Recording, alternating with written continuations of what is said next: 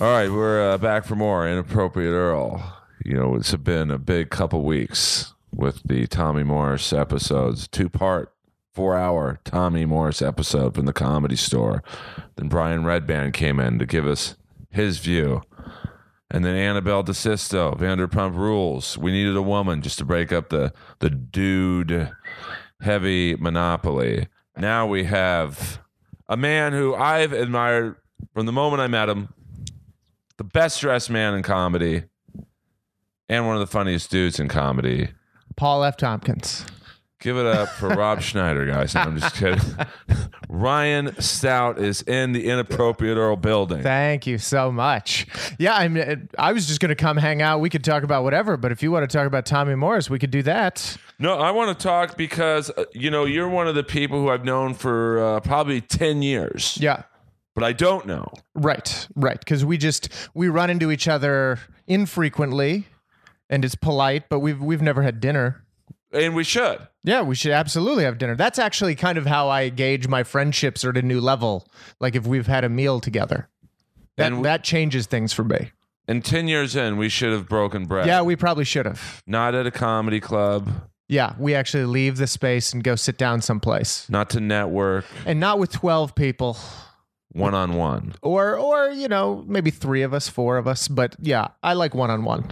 Well, uh, I think the other thing too, when you're a comic, when you ride in the car someplace to like a gig together, I think that's another bonding moment. I would be humbled and honored to open for you. Yeah, we'll figure that out. We'll figure I don't that know out. if I would set you up the best. I mean, I'm a little dry and uh, I'm not like a Fraser Smith. Hey, everyone, what's Hey, happening? let's do it. Ah, These are the snaps. Uh, but I, uh, you know, I've looked up to you for a long time. Thanks, man. And uh, since I didn't know that much about you, I Googled your name Okay. and it said other celebrities who people who've looked you up Okay. pop up. And the first one was Lorenzo Lamas. Is that true? yeah. I wonder. That's strange. And I have a borderline obsession with Lorenzo Lamas. I mean, that might just be something with your Google monitoring your yeah, that I your search histories. that I've looked up Lorenzo Lamas. That's that's odd. Usually, when uh, when people have looked me up, it's it's other the other people listed are all Chelsea lately panelists because you know I was I would do that show and people would be like, "Who the hell is that guy?" So I would look that up, and then uh, um, Lorenzo Lamas is weird just because I I replaced. Oh, I was supposed to do you know that David Spade show that on truTV, the prank show. It's called Fameless. I, I do not, but I'm out of the loop on current shows. No, that's fine. I almost never watch television, but uh, it's a it's a prank show. We prank people who want to be famous, and uh, so it's a lot of fake TV shows where, like the first one I did, we were pretending to do like a cheaters type show, and I was the host, and the person who's coming in, we're like, all right, so you've been selected to be the new co-host on this on this show, and uh, we're gonna catch somebody cheating right now. They're in that hotel room. We're gonna break the door open, and this is the cheater's wife, and it's an actress, and she's crying, and we're gonna break into a hotel room, and this person's like, okay, I get, let's do it. you know, completely. They don't. They have no morals because they're like, yeah, as long as I get to be famous, let's let's go ahead and uh, make this happen, one way or another. Um, so, which is always the kind of the position we try to put people in on the show. But uh, there was one sketch I was supposed to do with Lorenzo Lamas, and then I think he canceled last minute. But it was called "You Be the Judge," and it was like a it was like a talent show where. Um, basically we tell people like hey you know we're tired of Paula Abdul and simon cowell and all these like music people sitting judging talent. We want regular people to judge talent. And so this person who we're pranking is like yeah i could totally do that. I'm not afraid to be a judge and tell people that they suck or whatever. And so we get her on a panel with two other actors and then i bring out talent and of course the two actors try to talk shit and they don't do well at it and then it gets to her and she just unloads and then it, the twist comes. I'm like, all right, we're gonna go to a break. When we come back, the talent, the, the it was a magician and a dancer. They're gonna decide which one of these judges has what it takes to be a judge on You Be the Judge, and one of these judges will be eliminated when we come back. And so then it's like, what the fuck's going on? What they're they're one of us is going to be eliminated.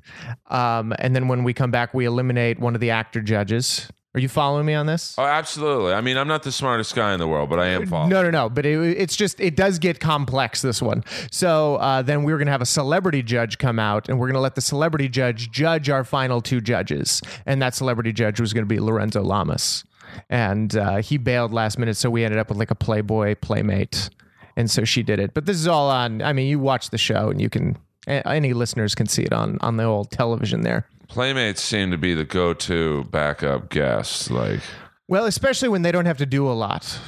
You know, when they've got a few questions they have to ask, and when you can put, you know, an earwig in their ear, and the director can say, All right, now ask them this. And they can just repeat words. They don't have to be on their toes. They don't have to memorize lines. They can just, they could just be a puppet, a really good looking puppet. now it's kind of uh, fitting that I have you on with the big news last night. Big news last night. Last night, uh, you know, I'm sure you've heard of it. Uh, Sunday night, the Miss Universe contest. Uh huh. Uh, the great comic Steve Harvey Yeah. made a boo boo, Right.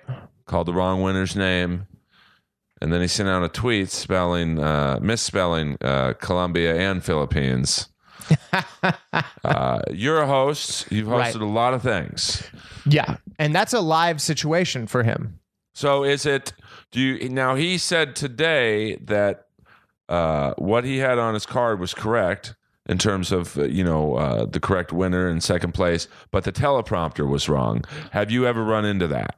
Um, I've never run into that, but I mean, when when things do come down to last minute like that, like if you don't have producers that check and double check and recheck and make sure that the correct information is going out, um, yeah, that stuff falls apart. I hadn't even considered the the teleprompter being wrong, um, but uh, I just think it's. I didn't actually see it happen. It's amazing. So um, yeah, I heard it was cringeworthy and awkward, and I didn't want to watch it because as a host, I mean, from the story that I heard, he like showed the card to the camera. And he was like, Yeah. "That's that's my fault. I apologize. This is what it's supposed to be."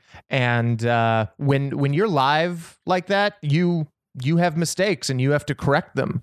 Um, I think a lesser host would have just been like looking off to the side to some producer going, What do I do? I said the wrong name. What should I do? Whereas I think somebody who's used to being on stage in front of live crowds like Steve Harvey is, I think they they self correct and they take responsibility and they go, all right, let's stop everything, let's make sure this is right, and then let's continue forward like we should. And uh, it sounds like that's what he did. And that's hard. It's really awkward when you're building up an entire competition to that final moment, and then that final moment collapses. Well- but you know, there he only has so many options, and he corrected it. So you have to take what you take. But what made it even more awkward was that uh, in the arena, the two biggest contingents were Colombia and Portugal, uh, or the Philippines. Uh, uh, so there was just this awesome wave of applause from the Colombians. Uh huh. And then he kind of just meekly walks up next to her with the most horrified look on your face Yeah. you can imagine. Right. And he's like, um, there's been a mistake. And then it just, it was like a pro wrestling crowd. So, and then he sent out the tweet where he, Misspelled countries' names. Is is he dyslexic? uh, he might be, uh, because he spelled Philippines like uh, Philippians in the Bible. Oh. And then Colombia. Well, I mean, he's a he's a nice Christian man. That might have just been a a, a self correct on his phone, some sort of autocorrect with the iPhone. got a lot of retweets, like 13,000 retweets. Uh huh. Which uh, you're, you got a lot of followers on Twitter. I mean, that's a big deal. I well, thirteen thousand retweets is huge. And because usually That gets uh, out to a lot of people. and he had like uh, 13,000 favorites. I mean, it's blowing up. Right. It might be beneficial to him in the long run. To Steve?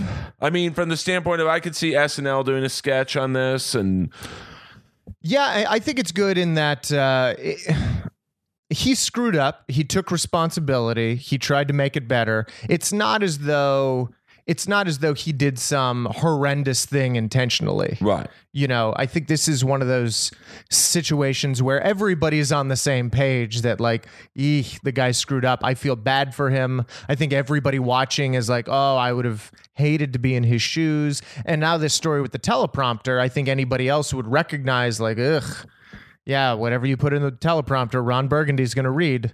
But, you know, in that situation, you're announcing a winner, and the winner just got typed in. It was like they had to get information from the judges during the commercial break. It had to go back to some control room. Somebody had to tell the teleprompter operator to type this in, and then they did. And then if it was switched, like Steve doesn't have any control over that.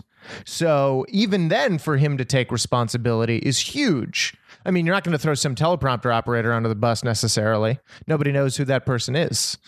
Uh, Right. but um, I, I think the public is well aware and and sympathetic in situations like that.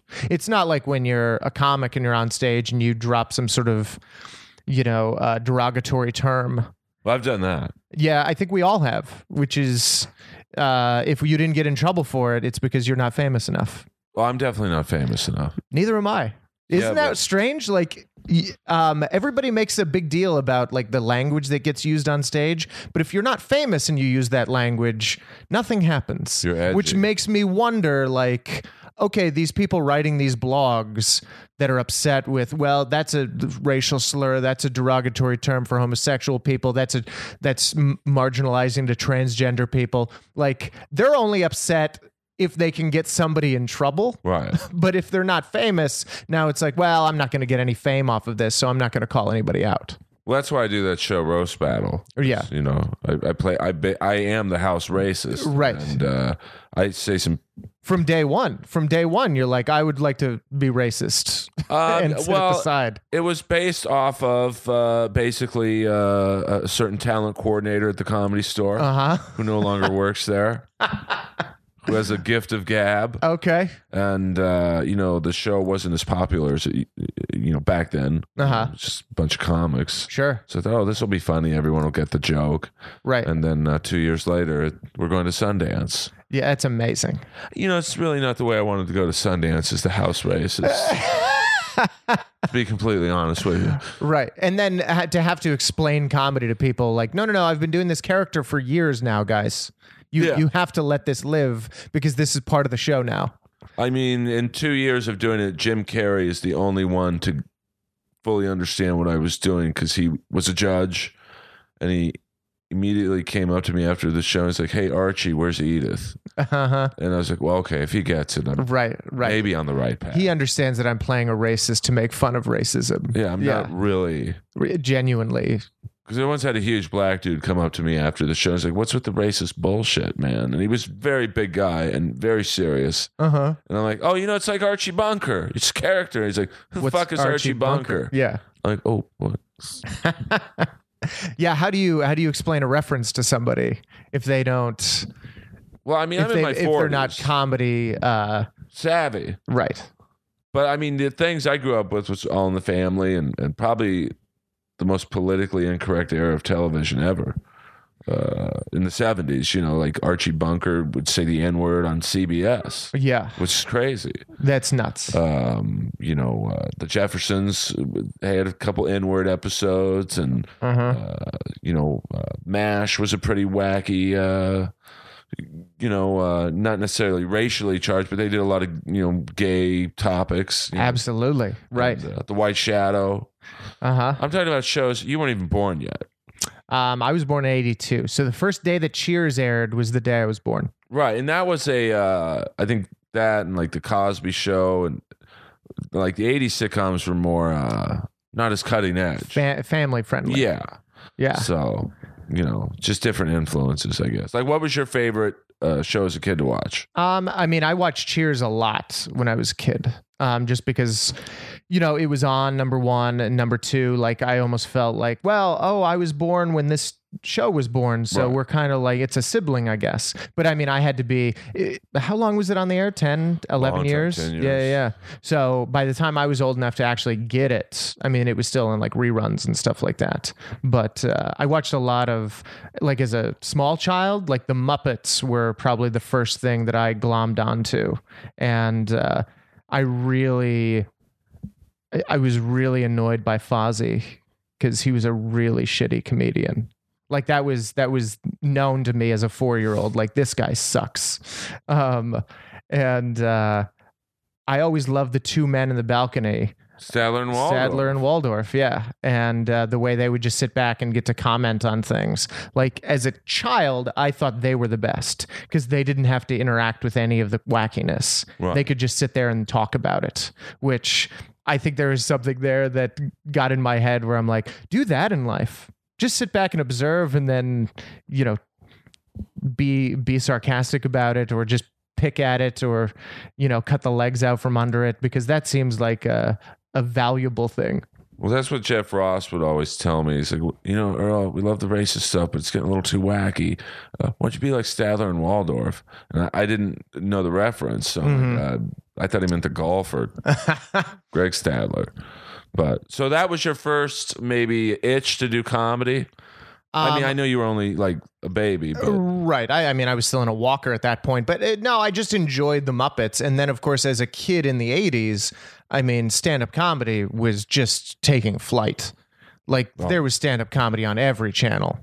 And you would watch late night talk shows, and there was stand up there, Evening at the Improv. I remember watching Evening at the Improv in elementary school, and I remember my bedtime was nine o'clock, and that's when it would come on. And on Wednesday night, in El Paso, Texas. Uh, it would come on Wednesday night, nine o'clock, and I would watch it and I would stay up till 10 and just like, uh, most nights I would just go to bed. Like my parents would know that I, I could tell time. It says nine o'clock. I have to be in bed now. Right. Um, but on those days, I would just not go to bed, and then I'd be watching this program, and then at ten, I would just go to bed. So they're like, "Oh, I guess if he wants to do that, we'll just let that happen." And I started uh, popping in like blank VHS tapes and recording episodes. I started writing down bits that I liked. I started, you know, rewinding back and memorizing bits, like Larry Miller's Five Levels of Drinking. Uh, I would do that bit for my babysitters. Like I that I had never been drunk before, didn't know what booze was, didn't know anything, but there was something about that bit that made sense to me. That the more you drink, the more whacked out your head gets. That's all you really need to know as a kid about drinking. And uh, so I would I I was drawn to it right away. And there is a, a thing about jokes where I think uh, you know, people give you A and they give you C, and then you have to fill in B on your own. Right. And just getting in the habit and the practice of doing that. And it's almost a brain exercise where you're doing puzzles. And I think you learn a lot as a kid when you have to fill in the blank and you go, well, if it's something that has to do with the penis and you have to put it on, I guess a condom is something you put on a penis to have sex. Okay. I guess I know what a condom is now. Like you're you're picking out all these pieces of life and you're putting them together and all of a sudden you know things that other kids don't know and you're like, well, that has to be correct. And so uh, I think I I've always encouraged people to like let your kids watch stand up and don't explain it to them. Just let them try to figure it out. Uh, and maybe not the most vulgar stuff out there. Maybe not Jason Rouse. I think he's a great comedian, but maybe not for your kids. And I think he would agree with that too. oh, he definitely would. Yeah. I mean, I don't think people's kids should be listening to me, but I recently met an 11 year old girl in St. Louis who had watched my Comedy Central special a ton. And I think her parents did like fast forward through certain parts of it that they're like, mm, we don't feel like this bit's quite for you yet. And when she gets older, she'll be able to watch those bits and then it'll be like a Ryan Stout resurgence in her head.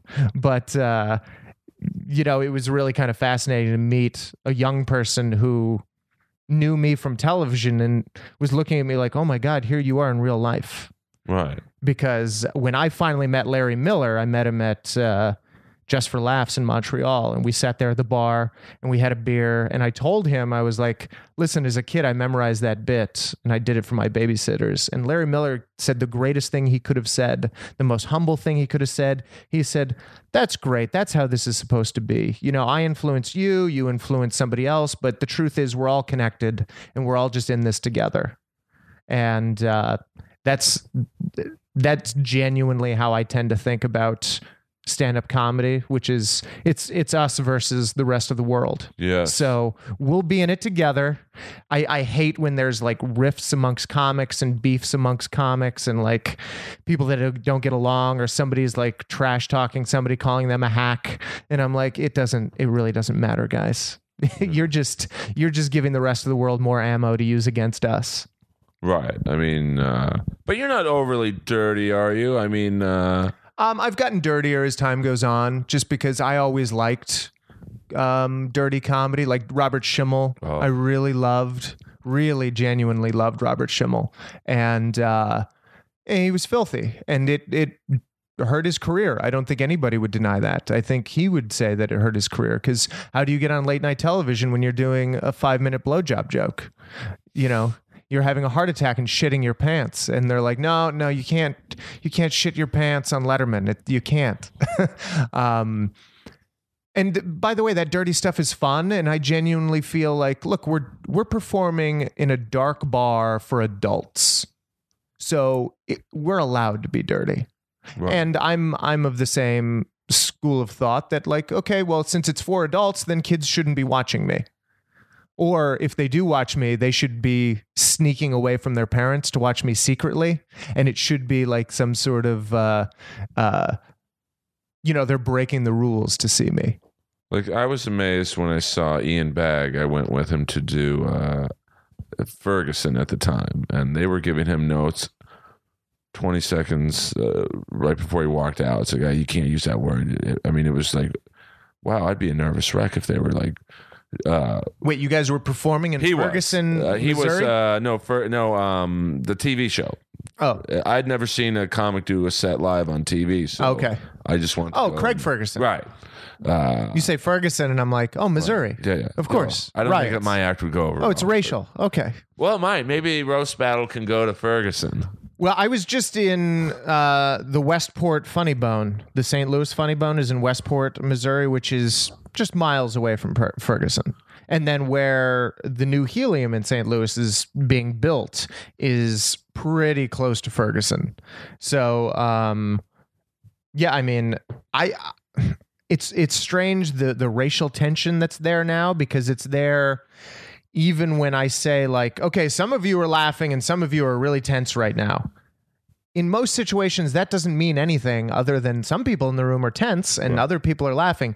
But there, everybody gets in their head like, oh, is he saying that the black people are tense? Is he saying white people are tense and, and black people are laughing? Who's these some people? Like they start to try to make the words mean something that they don't mean. And that's when racial tension kills comedy because I'm like, no, no, no, you guys are projecting your own shit onto the show right now. Right. And none of that's intended.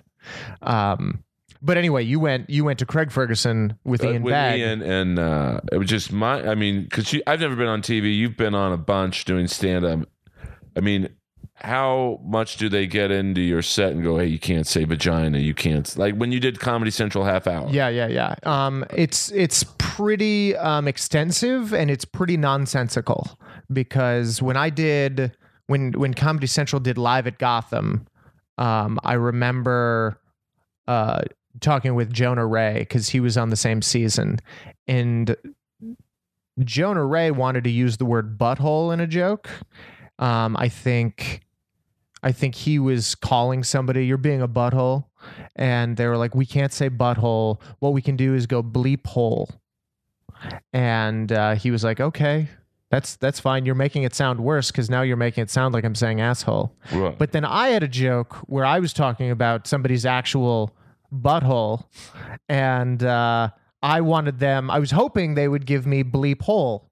That way, it would sound like asshole. Right. But instead, what they did was like, no, no, we're gonna have ass bleep. You say say asshole, and then we're gonna have it'll be ass bleep. And I'm like, what? What the fuck is going on here? Why why does the standard switch around so much? Um, and that was on the same season of television with the same people from standards and legal going over the sets. Um, when I was doing my Comedy Central half hour, there was this bit I was doing about how um, I don't like profanity, which is horseshit, but it, it fit with kind of the level of sarcasm that was happening in this bit. And I was talking about how you can't even rent like a nice adult film where a man, another man, and a woman, and a man and a woman have consensual sex in front of a camera without one of the five spewing out profanities. It's disgusting. And I go on to describe this woman hanging upside down, and each one of the guys with a finger inside of her, like they're fighting for a tic tac at the bottom of a wet pocket. And Comedy Central went, Whoa, whoa, whoa. Could you not say finger? and I went, So five guys working a digit like they're fighting for a tic tac at the bottom of a wet pocket. And i'm doing this hand motion like i'm actually doing it. And they went um don't say wet. So what actually aired was me describing a woman hanging upside down naked with five guys working a digit like they're fighting for a tic tac at the bottom of a pocket. And they're like okay that's fine. That can go out but don't say finger and don't say wet. And I'm like, this is completely arbitrary. This is nonsense. Um, I had a word, I had a joke that um, had a lot of derogatory terms for the mentally handicapped in it. And the bit is all about how we should support the Special Olympics and how those athletes deserve our love and our support. And even though that's the tone of the bit and that's the heart of the bit, mixed in are a lot of really derogatory terms for the mentally handicapped. And so the joke is I basically can't see the forest from the trees.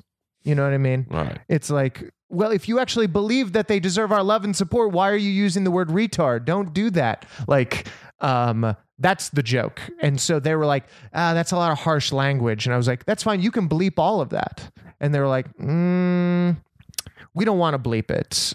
Um, could you just not do that bit? And I was like, well, what's what's the issue here? Because if you bleep it, then it's fine.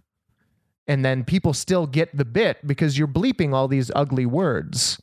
And they were like, no, we don't like that stuff. And then I sent them a bunch of clips of comics they've had on their network where it was comics using derogatory terms for the mentally handicapped, where it went out, it aired and they were like, "Yeah, we didn't know about." I mean, that was a different time. I was like, "But this is stuff that's currently on your website." And they went, "Well, we didn't know that stuff was up there, so we're going to take it down. But we don't want you to do that bit." So you know what? I didn't do the bit, and you know what? They never took that stuff down.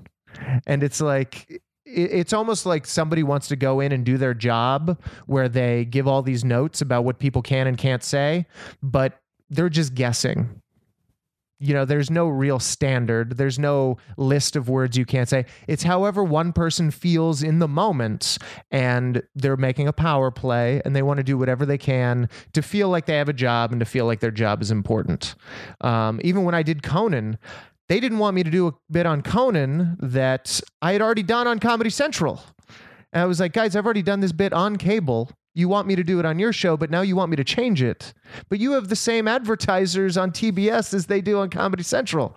And they're like, okay, well, just change this one part of it. And I was like, but you guys don't understand. It's already been broadcast. Because of the language, or they what part did they want to change? So it was about. Um, uh, I it's it's kind of a lengthy bit about a third world kid, and uh, basically um, I was getting a better price on a third world kid than my friend was, and so I felt I felt good about that. Right. And uh, I think there was some part I went, sure, sure, he's from Rwanda and he's missing some parts, but I love him just as much. And they went, oh no no no, you can't do that. And I was like, but I've already done that. It's already been broadcast that way. And like, well, we just feel like that's that's over the line. And I was like, well, I would agree with you but it's already been broadcast. Like you're not going to change anything by making me change the bit. And then they came back and they're like, we would just prefer if you would just say something else. Is there anything else you could say? And so, you know, I want to play ball. I want to be on the show. So I changed it to, uh, um, and sure, sure, I got one of the ugly ones, but I love him just as much. And now that takes a lot of the, you know, sting out of it. Right. But, uh, and it takes a lot of the sarcastic American capitalist uh, commentary out of it. You know, because it is a bit about capitalism. It's about how we feel good getting a better price than our friends do on things. And, you know, when you're getting a better price at the expense of somebody else, talking about Rwandan genocide, like that really gives a lot more weight to this concept of American capitalism.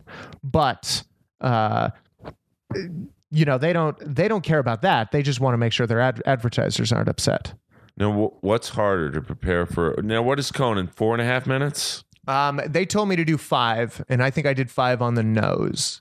What happens if you go over five? Music plays? Well, I always wondered about that because uh, when I got off stage, they were like, wow, that was five right on the nose. They were like, you know, it, you could have gone to like five and a half. We didn't know you were going to do exactly.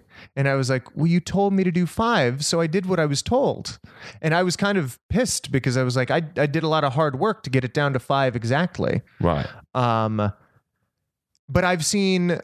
I, watch one comic, and I won't mention his name. Like I don't. We don't need to talk shit about comics. No, not at the, all. the world already has enough uh, shit they talk about comics. But uh, there was one guy. He went on, and I kind of empathize, and I'm kind of jealous. He went on, and he speaks kind of slowly.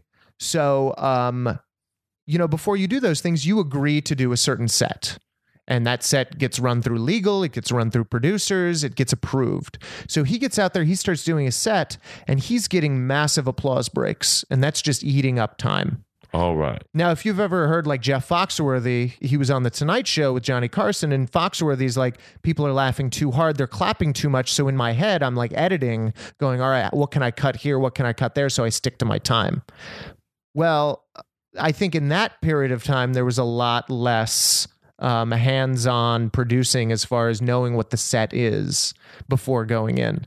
Now, since you have to jump through so many hoops to get a set approved, when you're in that situation and people are laughing and clapping so hard, you almost don't want to change a thing Right. because you had to go through so much to get it approved in the first place. So this one comedian is on Conan. He literally did seven minutes. Oh, wow. And I- I have no doubt that it was a five minute set that, with the laughing and clapping, just filled up the time and spread it out. Now, I empathize because he's. He had his set approved, so he has a choice. He's like, I can do the set that it was approved, or I can cut it down to five minutes. What should I do? I'm just going to do what was approved and let them worry about it. And of course, they had to air the full seven minutes. Now that baffles me because that guy got invited back really quickly. And I was like, but he violated your rules. Right. You set up the rules. You approved the set and he went long. So somebody fucked up somewhere and now you're having him back. Whereas you told me to do five minutes, I did five minutes. And then it's like, you could have done five and a half. Well, uh, I mean, why are you guys changing the goddamn rules around? Right. and that's that's the one thing that infuriates me with this whole business where people have these arbitrary rules they've set up and then they want to talk about you know art i'm like no no there's no rules if it's art you're talking about business you're talking about advertising you're talking about something else So you showcase for Conan because I'm curious. uh, We have a lot of comics who listen who I think are, you know, you're someone who's actually done it. Your agent sets up a showcase for Conan. You- Yeah, so- I, I showcased a few times, and uh, um, that was when Conan had the Tonight Show, and they were looking for comics for the Tonight Show. And then when he moved to TBS, um, I don't think they, I don't think I showcased for the TBS one. I just sent tape, which I went into my manager's office and I said, "Look, I want to do Conan. Here are two different five minute sets. Can we send this over to them and uh, and get a response?" And they looked at the tape. They said, "Yeah, we'll get this right over." And then, sure enough, uh, within a couple of weeks, they were like, "Yeah, yeah, yeah. Let's. I want to see this and that and this other thing on tape, and then uh, we'll we'll go from there." So then I made a new tape and submitted again, and then uh, there was a fallout. So what was looking like a July spot turned into an April spot, and it was just a phone call like, "You're going to do Conan next week," and I went, "Okay, great." You know the the jokes they wanted me to do were jokes I had been doing for six years. Um, the jokes I had initially submitted were newer jokes that I was proud and excited about, but they were like, "We really like this bit, and we like that bit, and we like this other thing," and I was like. Those are really old bits, but I can do them if you want to put me on the show.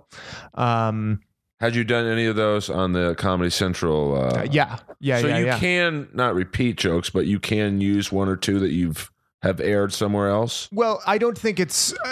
I, I mean, a lot of people have uh, certain you know, they get snooty about it. They're like, oh, I would never repeat a joke. Some people are like, I love to repeat the jokes because it's a brand new audience. Right. You know, if you perform on, you know, E or TBS or Comedy Central, those are all different audiences watching that stuff. So you're telling the joke to new people. Um, some people don't like to repeat anything because they want to look like they're so prolific. And other people are like, no, I want to repeat things so because I want people to know my jokes. Right. Um, I'm of the opinion that uh, they make you jump through so many hoops to get on that unless you have a relationship, unless they're asking you to be on, you do whatever you can just to get on. They want me to do jokes from six years ago. Okay, here's a tape of those jokes from six years ago. Do you like it? Great, put me on. Uh, so we were. I was talking with. Uh, do you know Ruben Paul? I know of him. Ruben Paul is uh, one of my favorite people to talk to about comedy because we talk about, you know, a lot about craft and artistry and how we get caught up in our heads about, you know, for late night, especially putting together the perfect five minute set with like an arc and a theme and a callback at the end and like all these like crafted things in there. And we started talking about another comic who, uh, again, no need to name, no need to talk shit, but uh, in one year, this guy did The Tonight Show, he did Letterman, he did Ferguson, he did, he must have done, and he might have done Letterman twice and Leno twice. That's a big deal in one year. In one year, it's, it's huge. He might have done up to eight spots in on late night across one year. And uh, when the guy talked about it, well, when we were talking about it, we were like, I don't remember any of those sets. I don't remember a single joke from any one of those sets. And uh, Ruben even said, Yeah, a few of those sets I watched and he was not doing well. And I went, Oh, that's interesting. But you know what? Nobody remembers that. They just remember the fact that he did two Letterman and two Leno in one year. So, from this particular comic's perspective, it's like, hey, don't overthink it. Don't try to craft the perfect five minute set. Get your face on TV. Most of the people in this stupid town, they don't watch television anyway. They have a meeting with you just because, oh, I heard you were on the Tonight Show last night. How was it?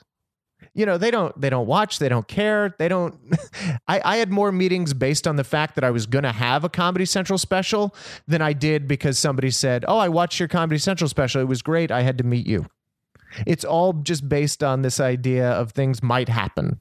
right. And so uh, a lot of us who are obsessed with the art of stand up are way overthinking these late night sets where like we want to have it perfect. We want it to be a little gem, a little notch in our career versus the guy who's doing 10 spots uh, that are all like kind of okay late night spots is the one who's dominating the business. So you you have to, you know, you you make your choice. Somebody asked me a long time ago. They were like, "Do you think it's better to be admired by your peers or to have a successful career?" And I said, "Well, I don't know, but whatever choice you make, you don't get to go back on that. You, you don't get to flip-flop partway through. So you start now and you make your choice." And uh, that guy looked at me and said, "I want to be the Britney Spears of comedy." And I went, that's your choice. Don't ever change that. And I respect the shit out of that guy because, you know, I watch him on stage. He's not insanely original, but he's likable. People laugh and clap. And uh, he's making money. He's touring. And he is thrilled to be doing what he was doing. And I'm like, okay, well, that guy thinks of stand up comedy as entertainment, and he's doing it as entertainment, and the audience doesn't know better. So clearly, he has a place in this business. I mean, that's my biggest fear is uh, everyone always tells me I'm a comics comic. And uh, although it's certainly great to have other comics, uh, it's a very competitive business. So when they like you, it's great. But, uh, you know, I'd like to be in the middle. Yeah, the middle is pretty nice because you get to make some money and uh, you also get to have a little bit of respect. But uh, I mean, the middle has its limitations too because you feel like you have a glass ceiling and a glass floor. Like you can't go up, but you can't go down, and uh, and both are closing in on you. Oh, I, d- I know that feeling. But I think of you as uh, like you're a comics comic and you're successful. Like you're both to me. I mean, the success. Well, thank you. First of all, but I mean, you're on TV. You're. You know, I, I've never heard in ten years one bad word about you, which in this business is r- incredibly rare. You know, someone's always talking shit about somebody. Right, right. And and that's the thing. I'm not famous enough for people to be jealous, so nobody has the need to talk shit. Almost just like I'm not famous enough that if I say some derogatory term on stage, nobody's writing a blog about me. So, yeah, I'm I'm in that middle realm, but I mean, I'll tell you the truth. This year has not been a great year for me financially. But I mean, when you say that, you mean you. Uh, in what sense? Like you're not getting. Uh, I, I toured a lot less this year. Um, you you do reach a breaking point with comedy clubs where they say, "Well, we had him in and we really liked him, and then we had him in again and we really liked him, but he's really not selling tickets, so we're going to take some time away." And see if something happens with his career, and then we'll book him back. And uh, sometimes those guys never get booked back you know? Um, and i'm currently in the phase where there are a lot of people going yeah we like ryan. He can come in and he can kill but unless he sells tickets we don't want to spend money on him. We'd rather spend money on this up and coming 23 year old who might be famous later we're going to give that dude a shot we're going to give that girl a shot so it's one thing that I think uh, everyday people never understand about stand up, which is it doesn't matter how talented you are. If you don't make money for somebody, you can be pushed out of the business. And unless you're popular, you don't make money. So you need some other way to make money. And then if you want to keep doing stand up and hope it works out, feel free to do that. But it is it is a sad reality. Like I think I talked with uh I think I talked a little bit with Marc Maron about that on his podcast, and the way he just shook his head and looked at me, which you can't see Right. if you listen to it. because he doesn't do uh, video; it's just audio. Right. He- He's just like, it's a fucking travesty. And you could just see it in his eyes, like the number of really funny people that he's seen bumped out of the business. Oh, I know. I've seen. I mean, I would say if I was a booker of a late night talk show for comedy, I could expose the world to so many funny people. Right, right. But they're either just socially awkward or they're just uh, a couple other reasons why I'll just you see someone who was on a reality show get Yeah. Well, I would say that the biggest reason that I've discovered for people not getting on late night, please tell me. they don't submit. That's the biggest reason. That's why I've done so little late night because I don't like that submission process and I don't like being put through the ringer. So I'm like, mm, if you ask me to do it and I submit one tape to you, and all of a sudden that tape gets approved, that's a lot easier process. So I'm going to wait for you to ask. And nobody ever asks. So you really have to push them, and you have to push them by submitting tape, submit tape, submit tape. Tommy Johnagin was on Letterman, what, five, six times? And Tommy is, I think, a year younger than I am. Um, that's huge to be on Letterman six times, especially, you know, four times before you're even 30 years old. It's enormous. Oh, that's, And so, uh, and why was he on so many times? Because he sent tape, and then he sent new tape, and he sent new tape, and he called and he said, "I'd like to do a set again." Whereas I talk to guys all the time, and they're like, "Yeah, I've, I I don't remember the last time I submitted," and I was like, "Well, that's why you're not on." how do you submit these days? YouTube clips? I mean, Well, that's what baffles me too. I tell comics all over the country. Like when I work with some young kid who's, you know, middling for me in Toledo, and uh, I was like, okay, you live in Chicago, you're very funny. Do you have tape that I can show someone? Almost always the answer is no. And I say, okay, you need to get a five minute tape together and you need to put it on YouTube and you need to be killing and it has to be TV clean because we could just forward that link to the guy that books Conan and you could be on Conan tomorrow. But you can't be on if you don't have tape. You need tape to get approved. So get tape. And as much as I tell young kids, get tape, get tape, get tape, I show up in that same market a year later, they don't have tape. And I'm like, guys, it's the only way to get ahead. And I'd like to stop right now to tell everybody check me out on YouTube forward slash RyanStout.com. No, uh, forward Please slash do. Ryan Stout. Yeah. I mean, I try to put up just little clips of jokes um, from all over the place. I tape a lot. And uh, I tape so much that I have a backlog of stuff that I need to put up. But currently, um, like back in in July, I put up a clip that I was just so happy with. I'm like, you know what? That's 30 minutes of good comedy. I'm just going to release that for free. Let's just put that up. Who cares? Um, I'd always been very protective of anything that I made because I wanted to make a special or I wanted to put out an album or I wanted to do this. And all of a sudden I was like, you know what? That tape just worked out in a certain way that I really enjoyed. Let's just release it. And if people want it, they can they can watch it. Because I remember listening to like bootleg clips of Sarah Silverman and she later released all those jokes on like a special or you know during late night spots. But i remember listening to those bootleg clips constantly because they were they sounded great. The jokes were great. It was some of the limited stuff that you could get your hands on of her performing. And so i was interested and so i would listen. And so i was like ah, i'll just put out youtube clips and if people want a taste of what i do they can get a taste. Um, but young comics, as much as you ask them to get tape together, yeah, I mean old comics. Do you have a new tape? No, I don't have tape. Okay. Well, how how do you want to get anywhere if you don't have tape? It's the it's the lifeblood of everything we do now. was like there's a comic in uh, Northern California who to me is brilliant. And I will say his name because it's not talking shit. Yeah, you should absolutely celebrate good comics. Larry Bubbles Brown. Oh, bubbles.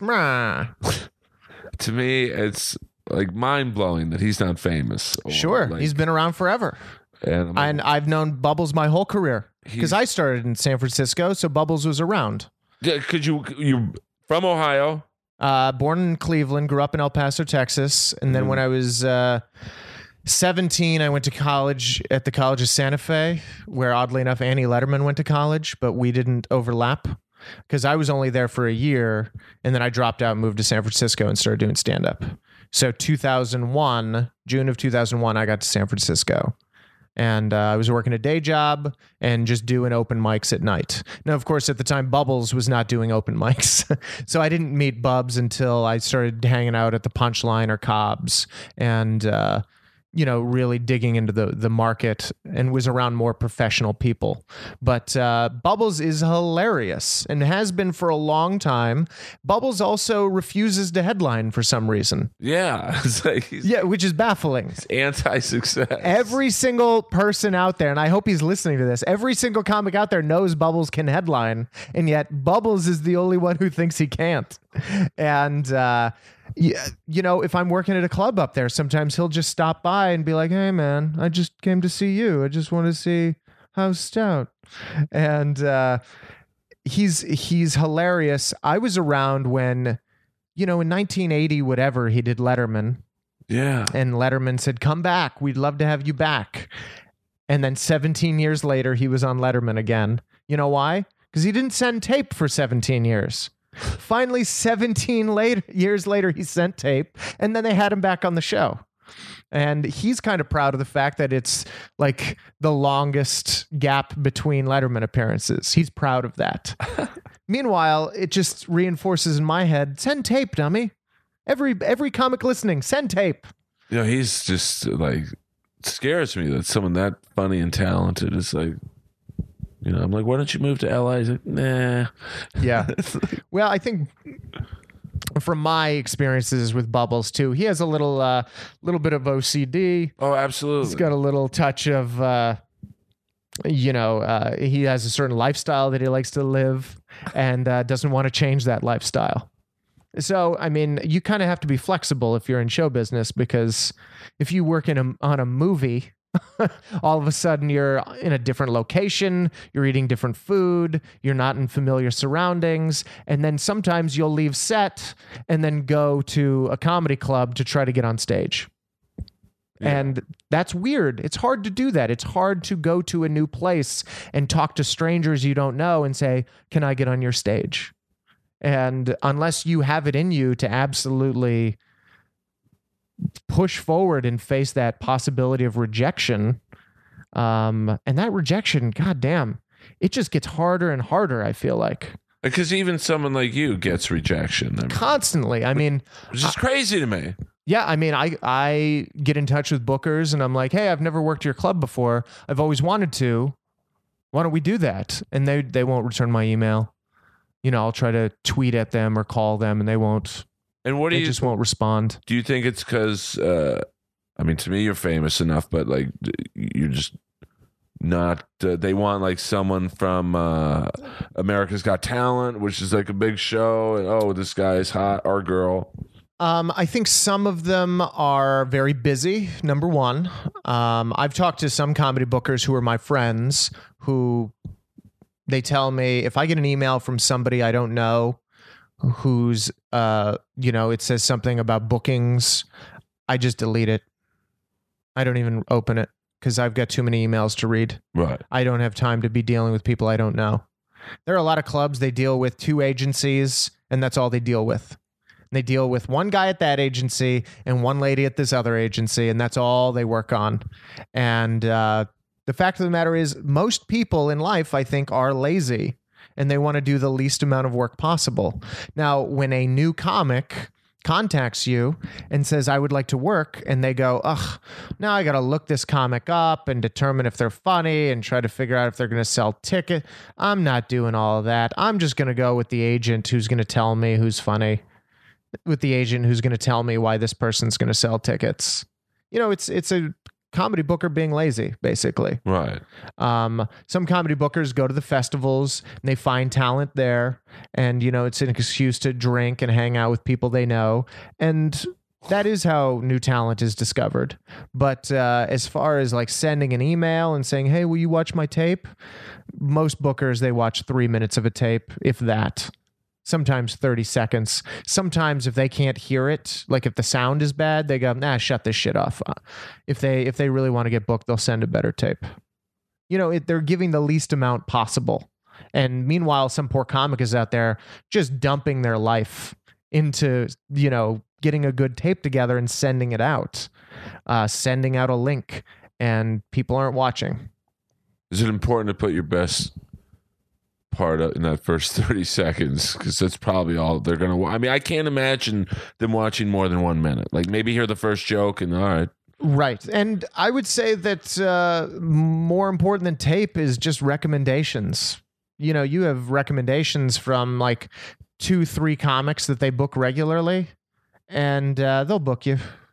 Like they're they're so lazy. They're just like, yeah, as long as I have his number and I can just get in contact with him real easily. Most most bookings happen because you pick up the phone at the right time. Right. They, they, if they call you and they have to leave a message, they go, "No, I don't have time to leave a message and have them call me back. I'm going to call somebody else."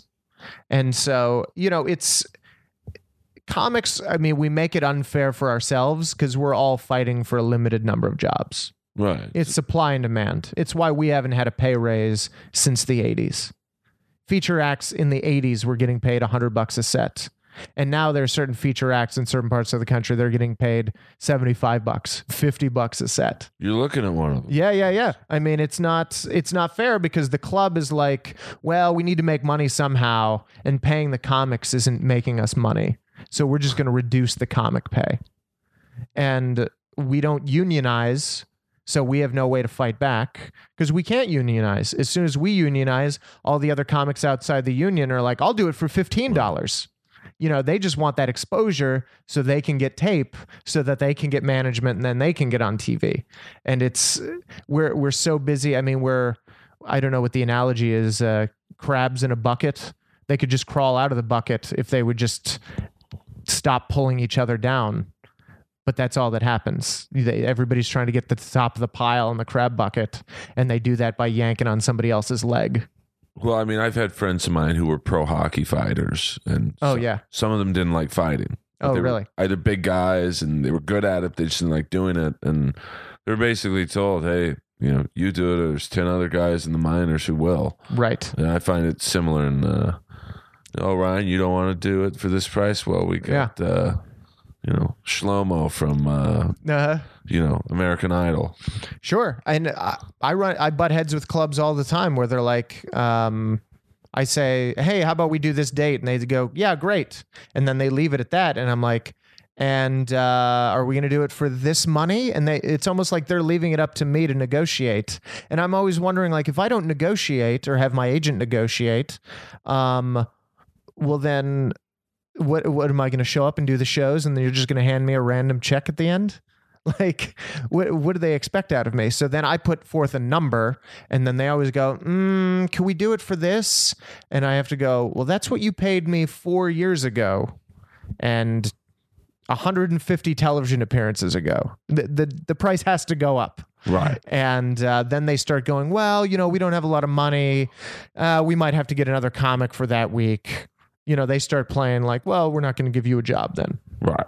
And then what do you do? Do you like? I mean, it depends on how bad you want to play the club, I guess. Sure. I mean, you, there's always things to negotiate for. And so you end up saying, well, how about this? I'll do it for that money, but instead of putting me at your shitty condo, you put me in a hotel. You know, there's always a, there's there's things to be taken from it. And do you sell merch? Um, I do, uh, which is something I never wanted to do, and I found out I'm really good at it. What do you sell? I just sell my album that I, that I released, um, and I even have. I've got the design for a T-shirt, and I've had this design for a long time, and I've never been able to pull the trigger on getting it made because I just can't see myself lugging T-shirts around. Can you imagine me suit and a tie, and then a huge duffel bag with T-shirts? Like it just doesn't fit. Um, but I feel like, yeah, I could make money hand over fist selling these goddamn t-shirts, stacks of cash. Like in merch, I probably make just as, as much, if not more, than my other two acts are making combined, Oh yeah. which just changes changes the game for you going out on the road because now you can afford to negotiate with these clubs and say, yeah, I'll take less money Because you know you'll make because I have a game merch. plan. Yeah. Um, but the problem now is,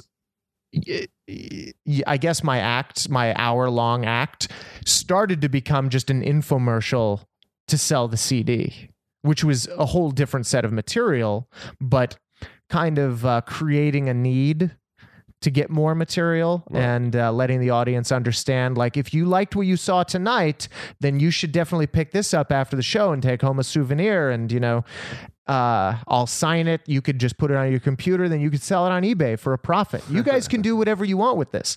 Um, giving them all the options. Like, I'm just going to use the money to buy new suits. And all those little things get into somebody's head when they're a fan. They're like, okay, I know where my money is going. I know that I have options once I have this product. I know what the product is. It just gets them like geared up to absolutely buy the thing. And then you sell it to them. And then you walk home with a ton of cash. Um, the the problem is I showed up and I I did a show I think two weeks ago and uh, they were like, "Hey, we didn't have two comics show up. You were only supposed to do twenty. Is there any way you could just do 45?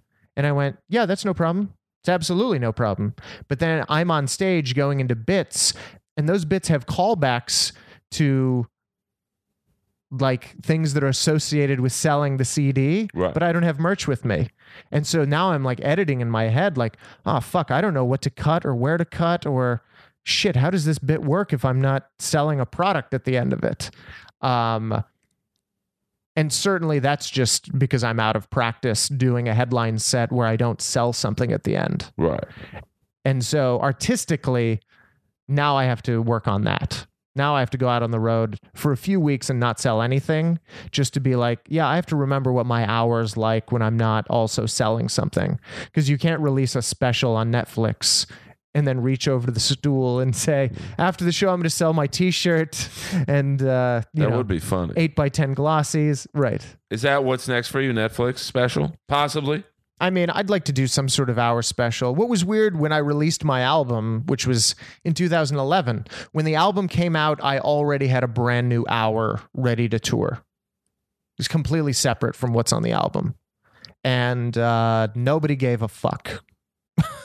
Nobody cared that it was different from the album. Nobody cared that it was new.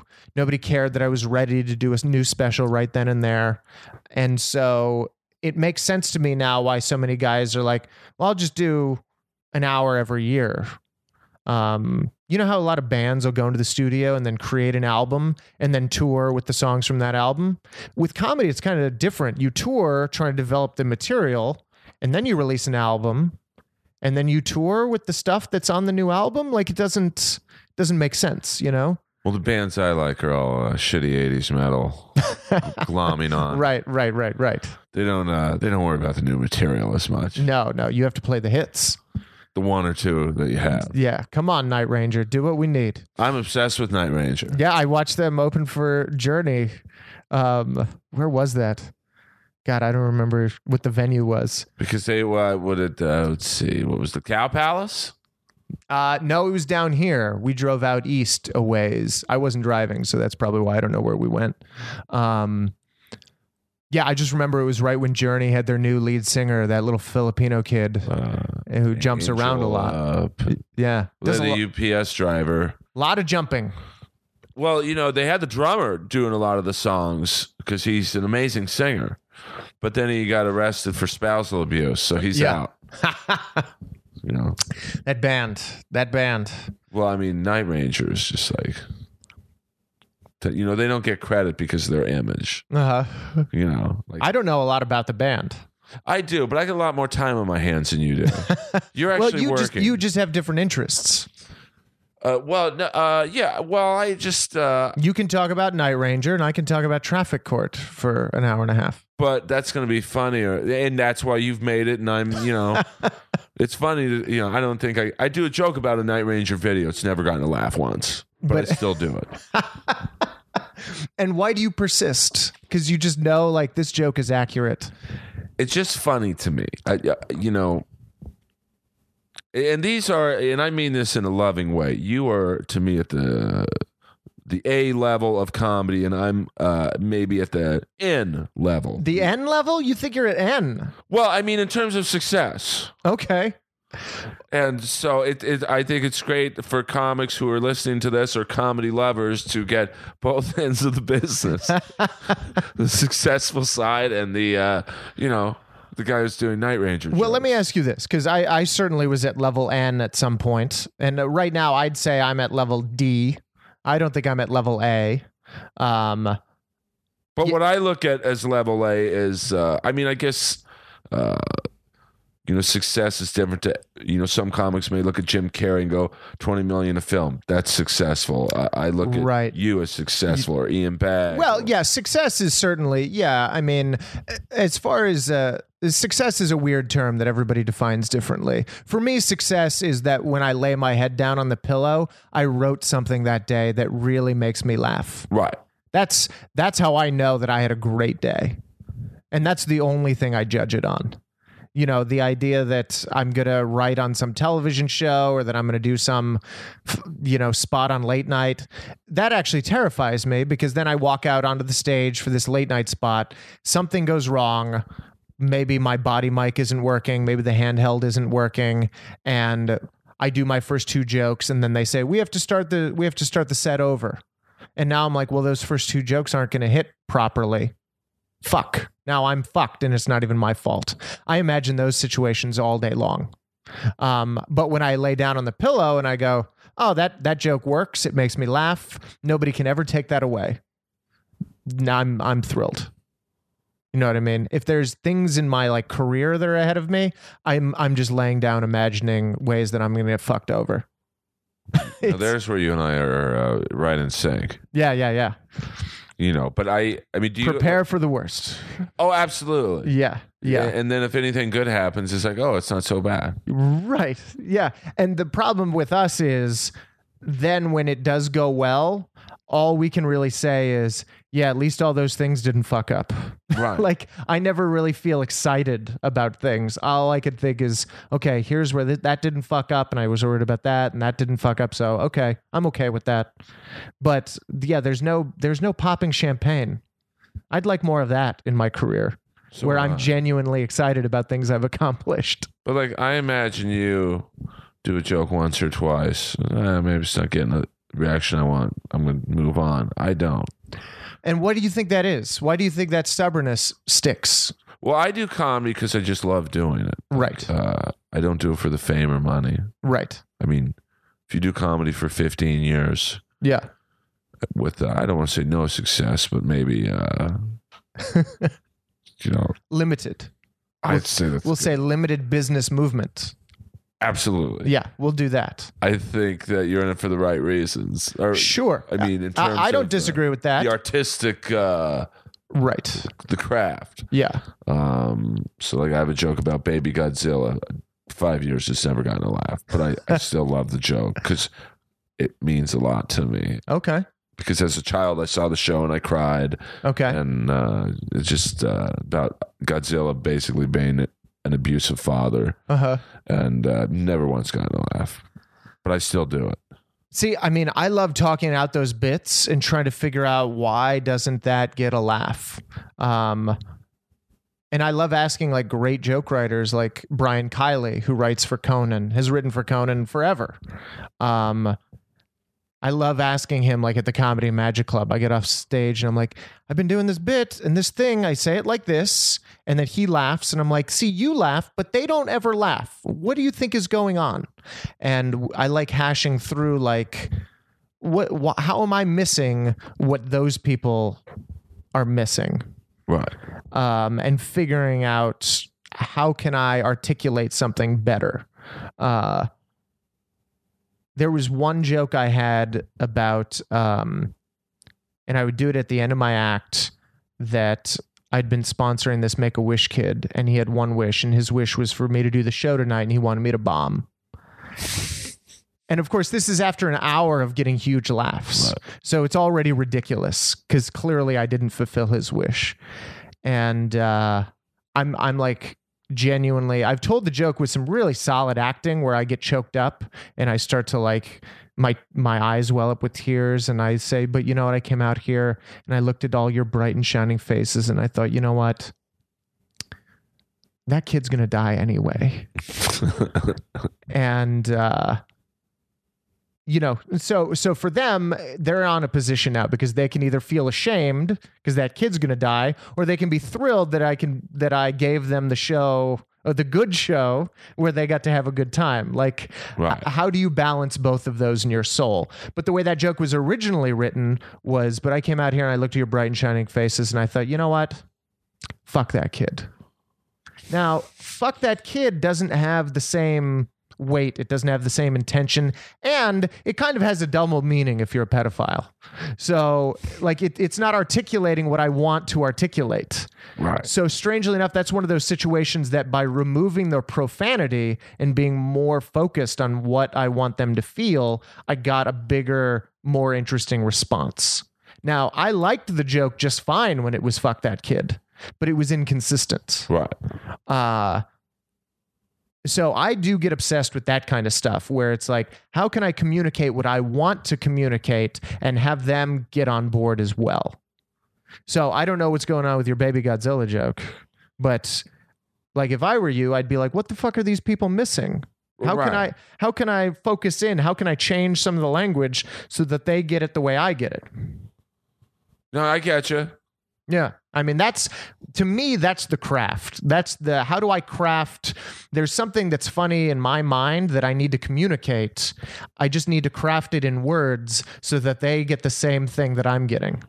Uh, do you know Connor Kellicut? I don't, but he probably doesn't know me either. Connor is another Bay Area comic who, I mean, he's a great guy. He's put in his years of work, but his his daughter had a, uh, you know, um, one of those school days where you bring in your dad and he says, "This is what I do for a living," and Connor said, "All right, everybody, get out a sheet of paper. All right, draw a square.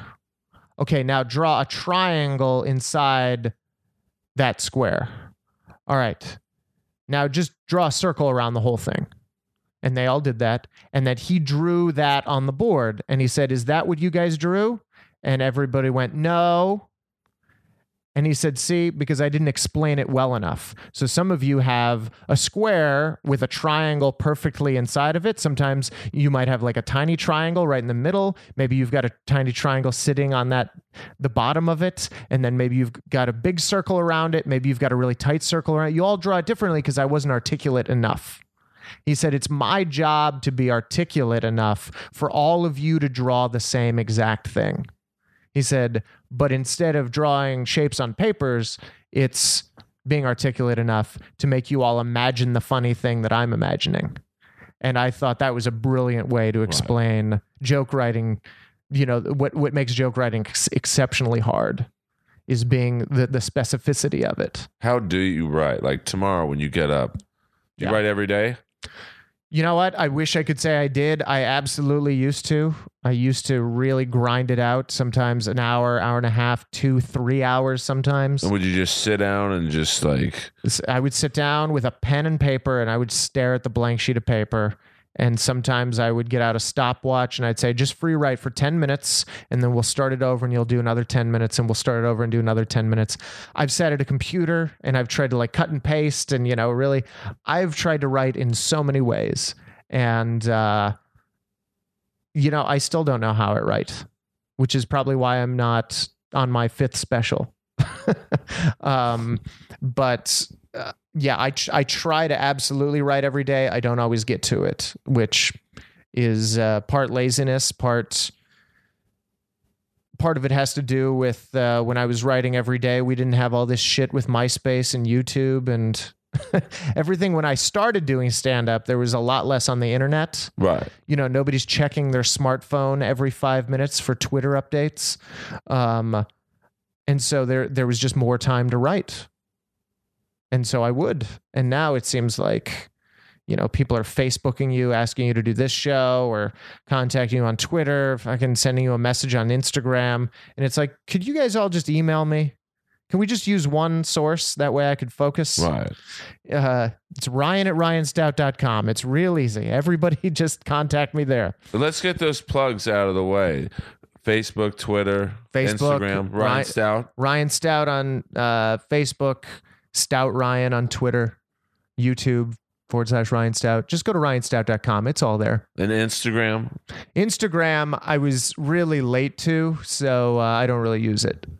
But you're on it i'm on it but uh, you don't need to find me there I'm, i never look at it because you don't want to like post pic. You're not the type that would. Hey, look at I it, it annoys donut. it really annoys me because comics had Twitter and it was like, well, that makes sense because we write and we write in short form things.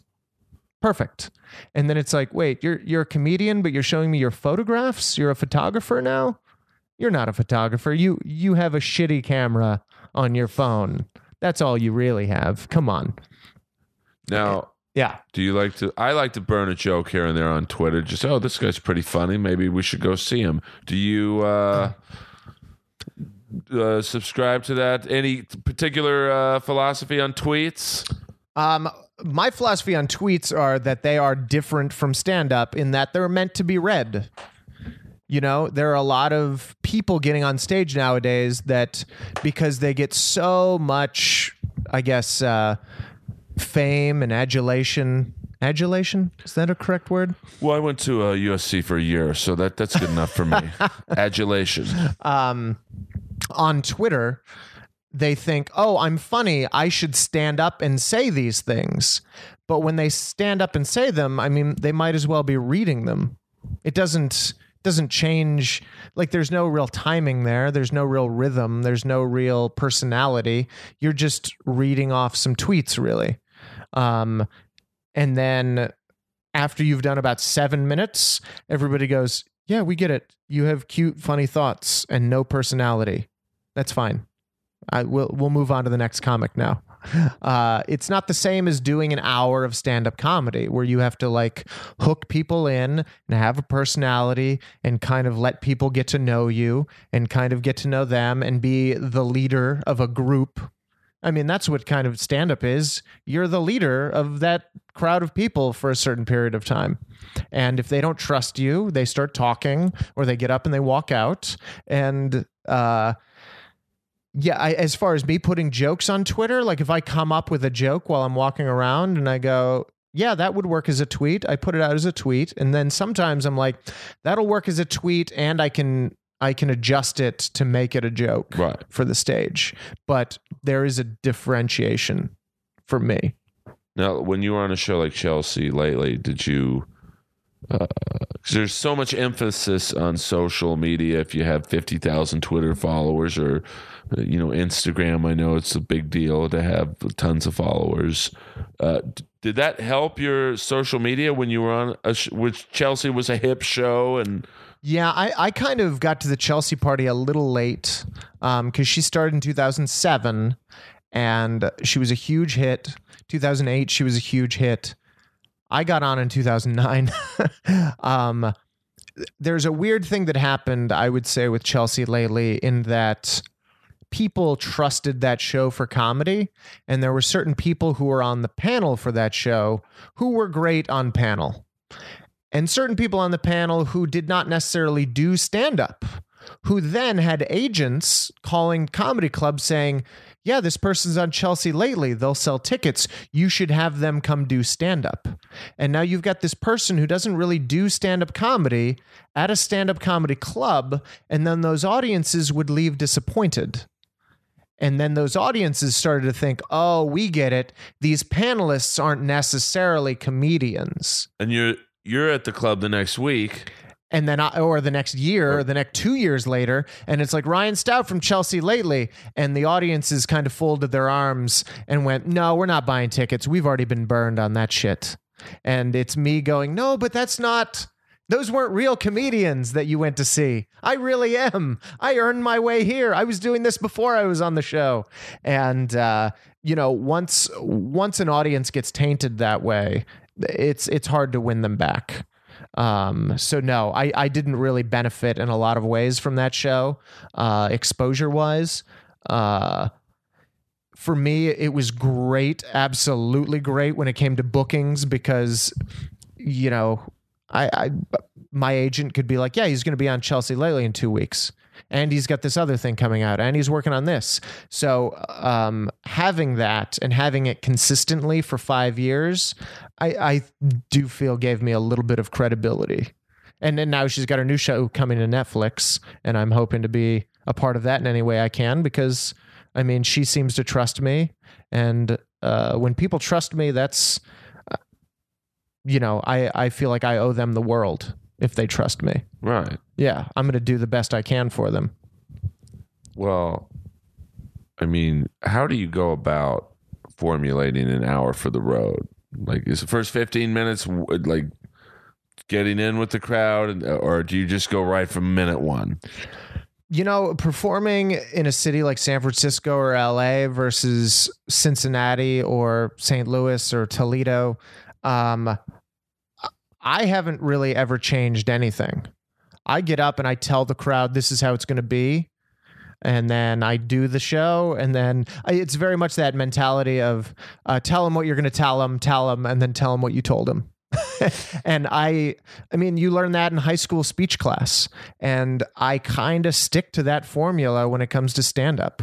Like if you listen to my album, track one is called Prologue, and track you know 16 is called epilogue because that's i'm going to tell you what i'm going to tell you and then here's what we've just done while we were here Is your album on iTunes? it is I'm going to buy it right now while you're here. oh my god This is a, i could i could just give you a copy no, no. I, listen, I like to support, you love to give comedy central 40% or I could just give you ten bucks cash, whatever. you sit down and then we'll we'll we'll get an album in your in your hand somehow Well, here's what I want you guys uh, listening right now. Uh, go on iTunes, Ryan Stout. What's the name of the album? touche And uh, we're not done. I'm just, you know, normally yeah, I do yeah. the plug at the end. yeah let's do plugs in the middle because you're you're different. You're Yeah. not just any guest. let's let's do it when they're relevant um, so please buy his album. Yes, I'm very proud of it. I'm glad we put it out, and it is one of those things where it is a record, not not just a, a record that you listen to, but it's a record of a period of time in my comedy history where I listen to it now and I kind of go, "Oh, that's interesting that I was making those choices because I'm not that person anymore." Like for me, it was a big moment of evolution to get all that material off my back to be like, all right, we've developed this shit and now it's gone. Let's let that go and explore new things. Um, artistically, that there was a lot of freedom in that to to just let go and be done with that stuff. That was really a big uh, growth period for me. Um, because with the new material, I gave I mean, I, I started to give, I it started to care less what the audience thought. Um, and I started kind of getting louder and pacing around the stage more and just getting in their face a little bit more and talking about a little harder subject matter. And I don't mean harder in that, I mean, uh, the goddamn album has things about the death penalty and, you know, uh, you know, cancer kids and stuff like that. I don't mean that kind of harder. I mean just more intimate more personal to me as far as my life philosophy and uh, trying to figure out what that was and getting on stage and really talking that out. Um, but I would have never gotten, I would have never felt that freedom have, had I not burned that material. Right. So I'm always encouraging comics to, you know, get tape, put it out there, you know, get a record, put it out there, just burn stuff and create new stuff. Somebody told me Maria Bamford that when she finishes a notebook, she throws it away. Now, that's baffling to a lot of us because I have all my old notebooks. And I will sometimes go back through them to see if there was some chunk of some joke that I never worked out that now that I'm a better, smarter comic, I can work out. And apparently, Maria Maria is that type of artist that goes, no, no, no, I tried it and I couldn't make it work. So now it's done. And now I'm going to evolve as a person and as an artist. And whatever I create here on, that will be the new stuff. No need to look back. Um, So I'm the opposite. I'm, oh, I, I mean, I'd love to have that Maria Bamford confidence. oh, so would I. Yeah. I mean, I, I'm working on a new Miami Vice joke that's really going to burn it up. Yeah. You, you're really stuck in uh, some childhood memories. It- But that's my problem. I don't think uh, I could send a tape to Conan talking about Rambo, the first No? one. The first one. 82. Come on, I mean, There was a nice period of uh, the mid 2000s where uh, 80s nostalgia was was real big. It seemed like. I'm just obsessed with the era. But Mm-hmm. you know, and it's it's hard for me to not joke about it. Yeah. You know, I I forget who said it. was a j- joke about the things you love, and it won't seem like a joke. Mm-hmm. But, but it's hard to, you know, make forward progress in this business when you're Stuck in a certain era. jokes about the Kiss "Lick It Up" album. Yeah. wasn't that big in the first place, but I mean, I don't understand why they don't remake "I Love the '80s" and have you on it constantly. I mean, uh, yeah, I didn't sit. I didn't submit tape. yeah, need to send tape. That, if there's one thing to get out of this podcast, I I think I'm benefiting the most from this podcast. Uh huh. Uh, you know, I I just uh, I just love the '80s. Just- tomorrow night, I'm going to see Alice Cooper and Motley Crue, Wow. mainly for the joke writing. Like, just I, I can only imagine what that crowd is like. Yeah. I mean, by the way, that's relevant talking about Alice Cooper and Motley Crue, their crowds now. I mean, that's a you I mean, you could easily do a, a bit like that on Conan. Like, let's say you go. Uh, I I want to put your brain in my body, which is probably horrifying to you. No, it's fine. Let's do it. I'll I'll play this game. You- You're going to see Alice Cooper, Motley Crue tomorrow. You you go into the arena. Like to me, I'm just looking around like a Battlestar Galactica droid. Another old reference. You know, just You're scanning, scanning the whole crowd. To see you've already put it in a more eloquent. Uh, Uh-huh. And in in your thought process, do you see a guy, say a fat guy with a mullet, and go, "What's funny about this?" Or uh, what would like be your thought process? Um, yeah, I mean, I would be looking for details, certainly. Um, for, for the most part, I would just be. I think my joke writing uh, has changed in that now I try to identify an emotion first Right. and try to really specify what that emotion is. And maybe not even my emotion. Maybe I'm trying to look at the fat guy with the mullet and try to figure out what his emotion is right now. And, uh, really get specific about why is he here and what is he feeling what is he hoping and uh and branch out from there but uh yeah a situation like that you know you're just looking for details. Certainly there's that element that time has passed for all of these people. That Right. all of these people could have been in this space 20 years ago and it would have been a much different situation. Right. for me that's the most obvious leap to take. So i go all right so what are the details in that that make it funny or interesting? Right, because like I saw Kiss recently, and uh, Kiss, uh, another one of my obsessions. Uh, Your favorite band ever? I would say Kiss and Ratt, which Uh-huh. most people probably just stop listening to the podcast. You know, uh, I mean, I love Ratt, but that's another podcast. I, I was so starstruck when I had the singer from Ratt on the right where you're sitting. Nice. He was chewing gum the whole time, and I just couldn't tell him to spit it out. Everyone asked me, Earl, what was wrong with the sound? Did you not have a wire plugged in? I'm like, no, he was just chewing gum. He's like, He was chewing gum. It was just popping in his mouth the whole time. you know, and I just didn't have the heart to tell him. He's like, Right. So, Steven, tell us what the writing process was for Out of the Cellar. Well, Earl. Yeah, I mean, it's like, oh, cool. Out of the cellar. Let's see. So, you know, So you went to see Kiss recently. I went to see Kiss, and they sang a song called Christine 16, which is uh, essentially a song about uh, fucking underage girls. Mhm. And, uh, like, like to me, I feel like I'm at a comedy class right now, the Greg Dean comedy class. I read that workbook when I was 14 years old. Right. But I'm going to take your motto, and we don't need to talk shit about anybody. and uh, Well, comedy teachers, I think, are different. okay, Yeah, yeah, because they they've decided that. And by the way, I don't. Uh, I want to hear this Kiss thing and then move on to comedy teachers. Yeah. Well, uh, right. So uh, to me, it was a cool song when they were singing it in the '70s. You know, that Gene Simmons was uh, 35. Uh huh. It's probably creepy then, but now he's like singing these pretty raunchy lyrics, and he's like 62. Right. And the the audience who was I would say 18, 20, 22 years old who you know had very vivid memories of fucking a 16-year-old. Right. That's a different thing than when you're, You know. you know, getting nostalgic about it in your your 40s and 50s. Yeah. Well, like Motley Crue has uh, pretty much every song they sing is about sex. Uh-huh. And, uh, fair amount uh, underage or Yeah. right on the limit uh, girls, and it's like that was cool back then in the '80s. See Uh-huh. Vince Neil, and now Vince Neil's probably 58, big gut. You know, singing the same. It's just creepier to me, now. Right, you don't want to imagine him fucking anybody. and I'm sure he does. Yeah, absolutely he does. Tommy Lee's. Uh-huh.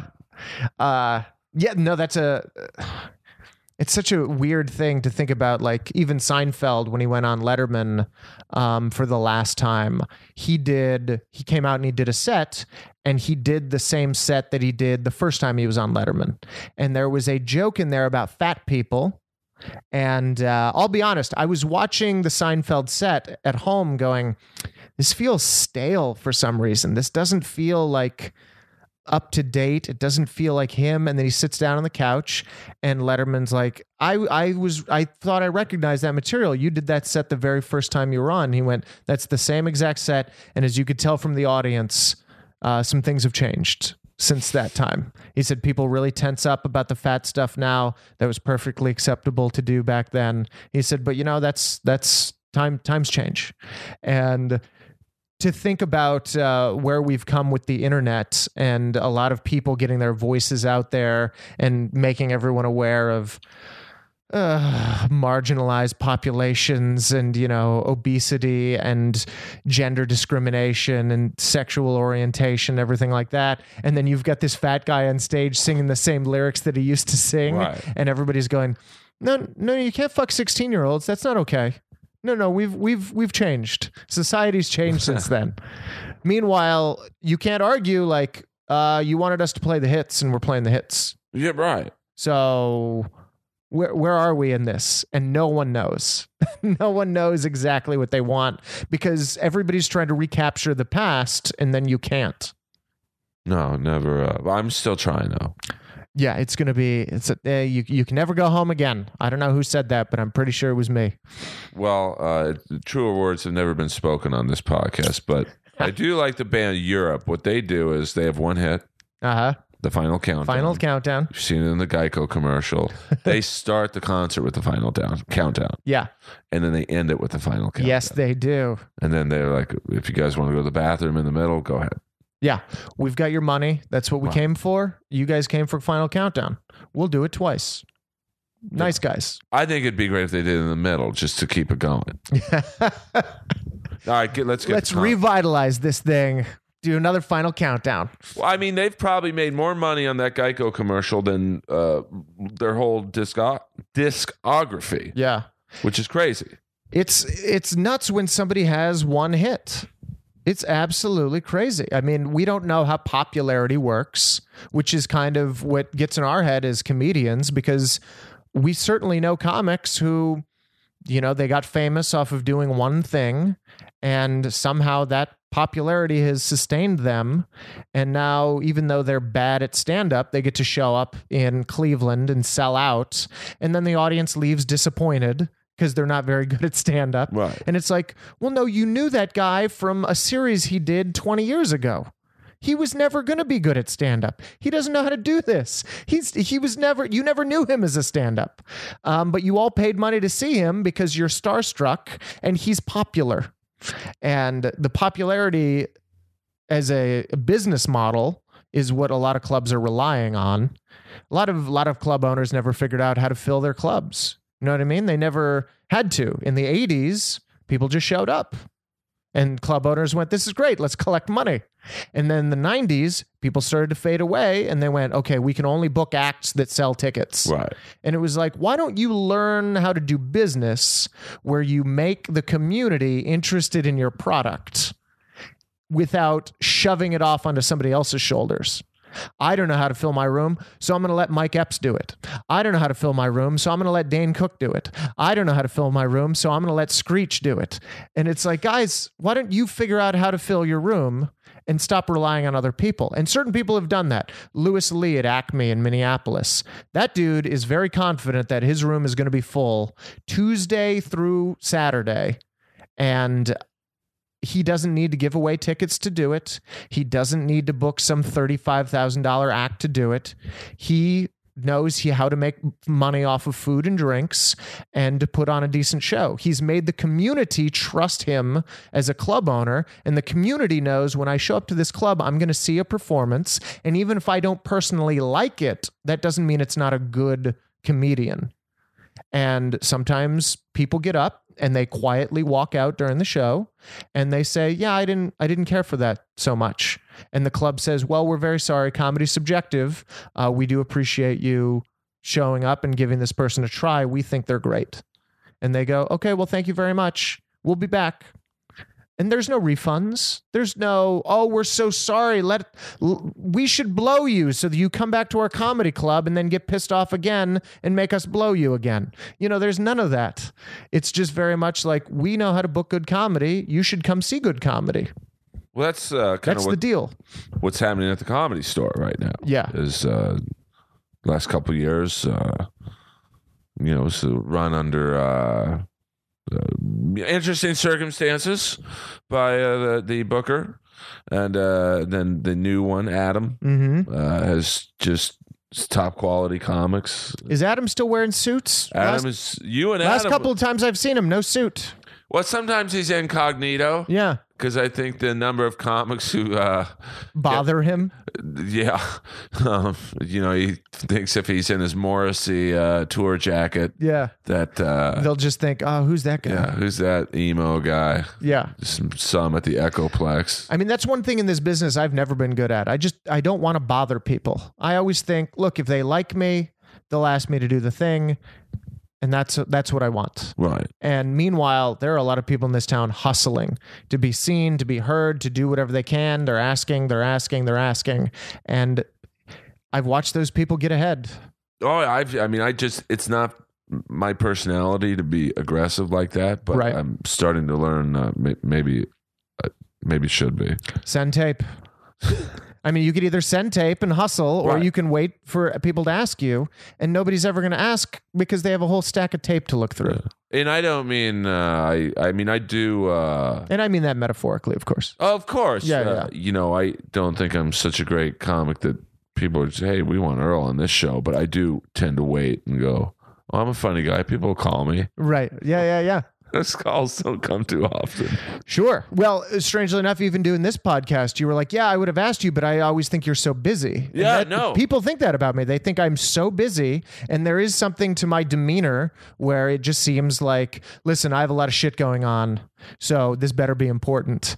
Um, yeah, that's but- why I never asked you. And by the way, I'm totally open to do so many things. Like I've done uh, pretty much anything people have asked me to do.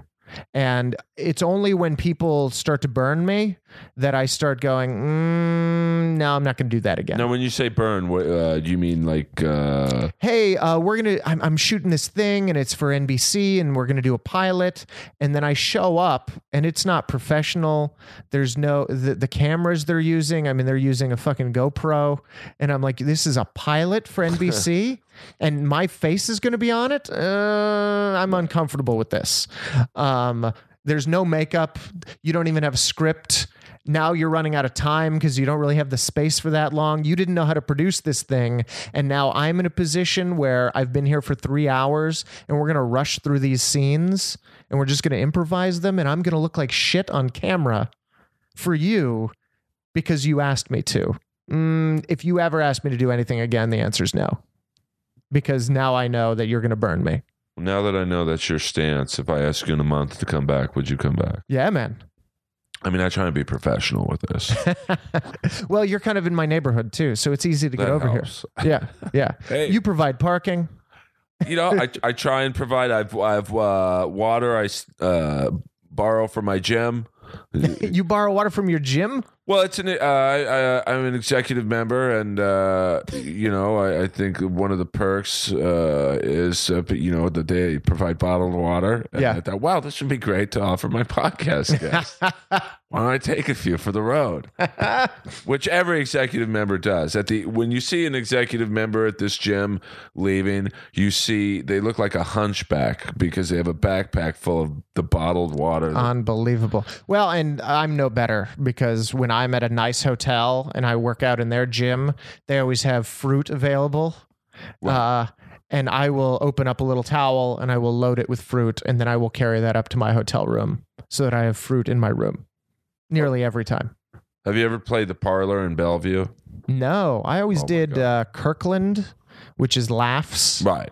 And then uh, I hung out at the parlor that they built in Seattle. Okay. Yeah, yeah, yeah. Because at the parlor in Bellevue, which is like Bellevue's where like Bill Gates lives, Right. it's a very high end crowd. Uh, they put you up at the Hyatt, Uh huh. and it's a high end Hyatt. It's not like a regular one, and uh, they have great towels. I'll just say that. Great towels, and you've got forty-two of them now. I got one or two, uh, you know, that may have, uh, you know, when I was uh, opening uh, with Jeff Richards and the, and the great Rob Schneider. Both of them. Oh, they're amazing. I mean, I've never improved so much in my life. I was the worst comic on the lineup every night. Oh, well, that's great. Yeah, it really. Uh, most people would go, "I don't want to do that." I relished in that role because I learned so much from both of them. Sure. Well, it's awful to. Uh, it's really hard to open for somebody when the crowd is there for that particular voice. Oh, absolutely. you know um uh, somebody somebody who's been very kind to me and has taught me a lot and uh i think is um pretty spectacular on stage is bob saget Oh my God. now part of the reason that i think bob is spectacular on stage is because there is that philosophy to comedy that you want to be on stage the same type of funny you are off stage Right. and there is no transition for him. He is exactly on stage what he is off stage, and um, that's pretty spectacular to be able to just pull that off. Um, and so we got to run around and uh, you know do. He took me to a lot of really great venues, and the only tough part is it's people that are there to see him and they're not exactly comedy savvy always so they don't always realize oh there's going to be an opening act and so I would go out there and they wouldn't know who I am. They'd be like, is this some local dude? Is this some guy who's just trying comedy? Like they don't understand how it works. Right. So then I'm out there for 20, 25 minutes hammering away on them and they didn't expect me. And that's that's tough, but you learn how to do it and then you learn how to do it so well that um eventually you just go out and you destroy Right. and you go, okay, That's that's how that is. Um, but yeah, that's it, it's always been the biggest hurdle of comedy is you're performing for people that not only don't know you, but in some instances don't even want to see you. Oh yeah, it's like you know whenever I see like Kiss usually uses unknown bands.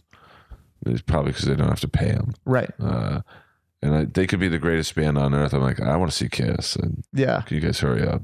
Yeah. So uh, when I would, Rob draws huge crowds. Wherever. Uh-huh. I mean, he's you know he's Deuce Bigalow, and you know we'd play these theaters. I think New Mexico, we did a theater with like two thousand people, and it was surreal to be in front of that many people and know literally not one is there to see me. Right. Uh, but it made me stronger, I guess.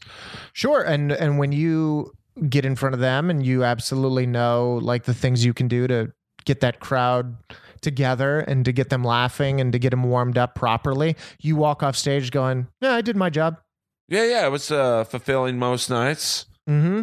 Yeah, some nights are awful. I mean, I opened for Saget in Philly. And this was soon after that whole Bill Burr thing, and uh, we're at the Tower Theater in Upper Darby, which is right outside Philadelphia. And I was on stage maybe 15 seconds, and you suck, get the fuck off. And you know they don't know me. I love that shit. did you think of going burr on them, like, and go, if, or did you? Um, well, my first thing was hold the fuck on, everybody. We're not having another Bill Burr moment. You already did that. You already screamed and yelled. I'm not leaving. I'm here for 20 minutes. That's going to happen. That's going to happen no matter what you scream and yell. And some guy starts going back and forth with me, and I go back and forth with him a little bit. And uh, I mean, Philly is one of those towns where they do want to challenge you a little bit. And once they realize, like, oh, okay, all right, you're okay. They sit Right. back and then they listen. And sure enough, I got them focused. I did my time. I got my laughs, and then I got off. And my ears, I, I my ears were hot, like I had just been like in a fight. Well, and uh, my blood pressure, I'm sure, was like through the roof because it was. I mean, it was intense. And uh, but I walked off going, okay. Did your job. Now let's let Bob handle him. And Bob walks out, and of course they start heckling in 15 seconds. Because even though they paid to see him, they have to challenge him as well. It's just how that area of the country works. I mean, they treat their sports teams that way. oh, I mean, they had, I think the, the UFC uh, has only had one event in Philly because it was just too crazy for them. Oh, that's And so that's funny. the UFC. Yeah. Like Rogan and that you know people who love Rogan and Joey Diaz and like I think the UFC was like this might not work out coming back. so and you know their sports teams are notoriously Sure. you know but those are those are good experiences and i got to i got to really explore a new level of venue opening for bob because you know i had done big comedy clubs you know 350 400 at the time they started building like 600 seats com 600 seat comedy clubs in like phoenix and west palm beach but when I started going out with Bob, it's 800, 8, 1800, 2500, 3000, 6000 seats. And you go, wow, this is a lot of people. I've never done this many. And you have to adjust your timing for that. You have to learn how to play a new venue. And then when I got to open for Russell Peters on his like Canadian tour, it's a whole nother level. now we're in arenas. So my very first time opening for Russell is in Toronto at the ACC in front of 18,000 people. that's where the Maple Leafs play to put that in perspective. Right, right. And this was, uh, you know, I didn't know how to handle that size venue. And so the only way you learn is to get out on stage and fall on your fucking face. And sure enough, I was mistiming things. I was making poor choices. I was using way too much energy to fill up the room. And, uh, you know, that's the first few minutes, and I'm struggling, and I don't know why things aren't working. And then I'm trying to adjust, and then I'm bringing it down and focusing in on, uh, you know, there's cameras at the back that are on my face that are broadcasting my face on screens. So I start looking into the cameras a little bit more, keeping the energy a little lower, just letting them respond to what's on the screens rather than trying to look from the third balcony across an entire hockey arena at my stupid tiny face that's, you know, 6,000 feet away. So once I started doing that, the laughs start getting bigger. And I was like, okay, okay, maybe this is how we do it. In a theater, you give more energy. Arena, less energy. So Really? then by the time we moved to the next arena, I was like, all right, I got this. And sure enough, I go out and it's gangbusters the whole time. But, you know, I had that learning experience in Toronto where it was like, ugh. And trying to figure this out is like the first time you go swimming with clothes on. You go, why is everything heavy? This is, ugh, Right. I'm tr- I'm treading water real hard and I'm barely staying up. Um, so that's what that was like. But you know, you have to learn those lessons. The first time doing a theater in the round, you, did you see that Louis special? The I, I think it was Oh My God that he did at the uh, Celebrity Theater in Arizona. It's a theater in the round. So you're in the middle. You're in the middle. There's people 360 degrees around you. I've never. Uh, I mean, I've seen Metallica do that, Yeah, yeah, yeah. but I've never seen a comic. Again, I went out and I just I'm moving around so much trying to make eye contact with everybody in the room.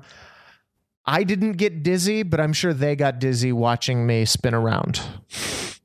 And by the time I got off stage, I was like, "All right, we got to reevaluate that shit because Right. that that was not the way to handle that."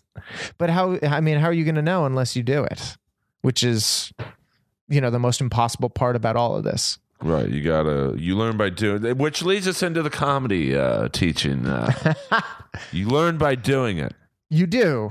Um, You cannot. Do you think you can teach comedy? well, I think people confuse that question a lot uh, between that and can you teach funny? I don't believe you can teach funny. Can you teach comedy? Absolutely. And nobody's bothering to try.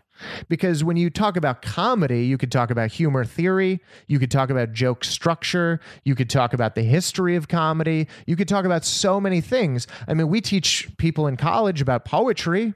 Doesn't mean they're going to grow up to be great poets, but they know a lot about poetry by the time they get a, a degree. We teach about, you know, painting, we teach about acting, we teach about, you know, novel writing.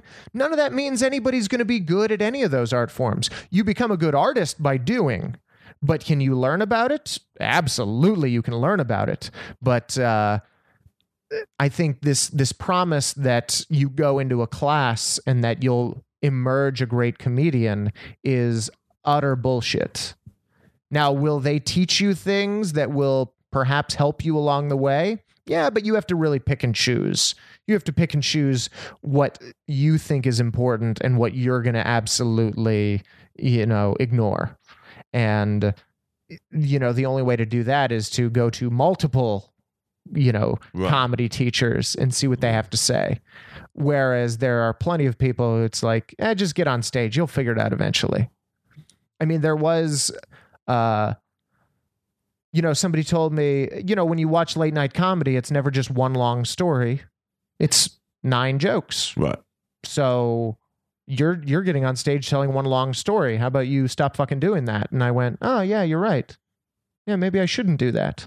And then sure enough, years later, I see Jim Jeffries doing a 27 minute story on an HBO special, and I'm like, fuck that! I could have been doing that. Right. Why do I need to do this late night garbage? Why would why did I ever train myself to do nine jokes in four minutes and 15 seconds? To allow 45 seconds for laughter and say goodnight when I could be learning to tell a story. You know, there's so many different ways to do this and to figure out how you do it. I mean, there's only one way to do that, and that's to get on stage. And do it. But there are, uh, I mean, you can take suggestions. I mean, Greg Dean, his comedy workbook can teach you about setup and punchline and tags. Uh, you can read Judy Carter's book and learn something about The joke Bible. um, well, she had one before that, uh, stand up comedy, the book or something, and then she released the stand up comedy Bible. Uh, but yeah, and, and she's going to give you kind of something I talked about earlier, which was like, all right, pick a topic and then pick how you feel about that. Does that topic make you scared? Does it make you excited? Does it make you, you know, whatever, apprehensive?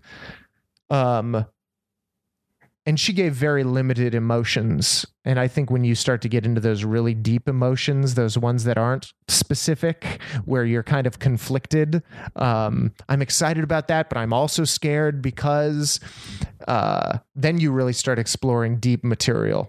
But uh, you know those things do have their helpful ideas in them.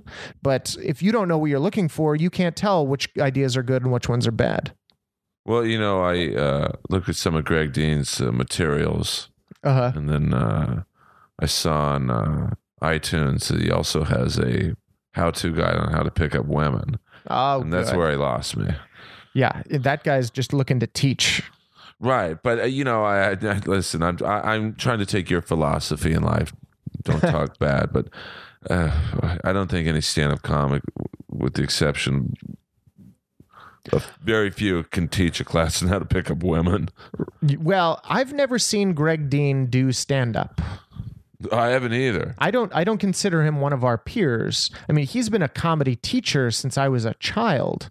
So I have no problem talking shit about that dude, but the fact of the matter is I don't know anything that he does other than teach classes, Like I would take a class by you, uh, which is going to you've be done it, it's going to be very philosophical in nature.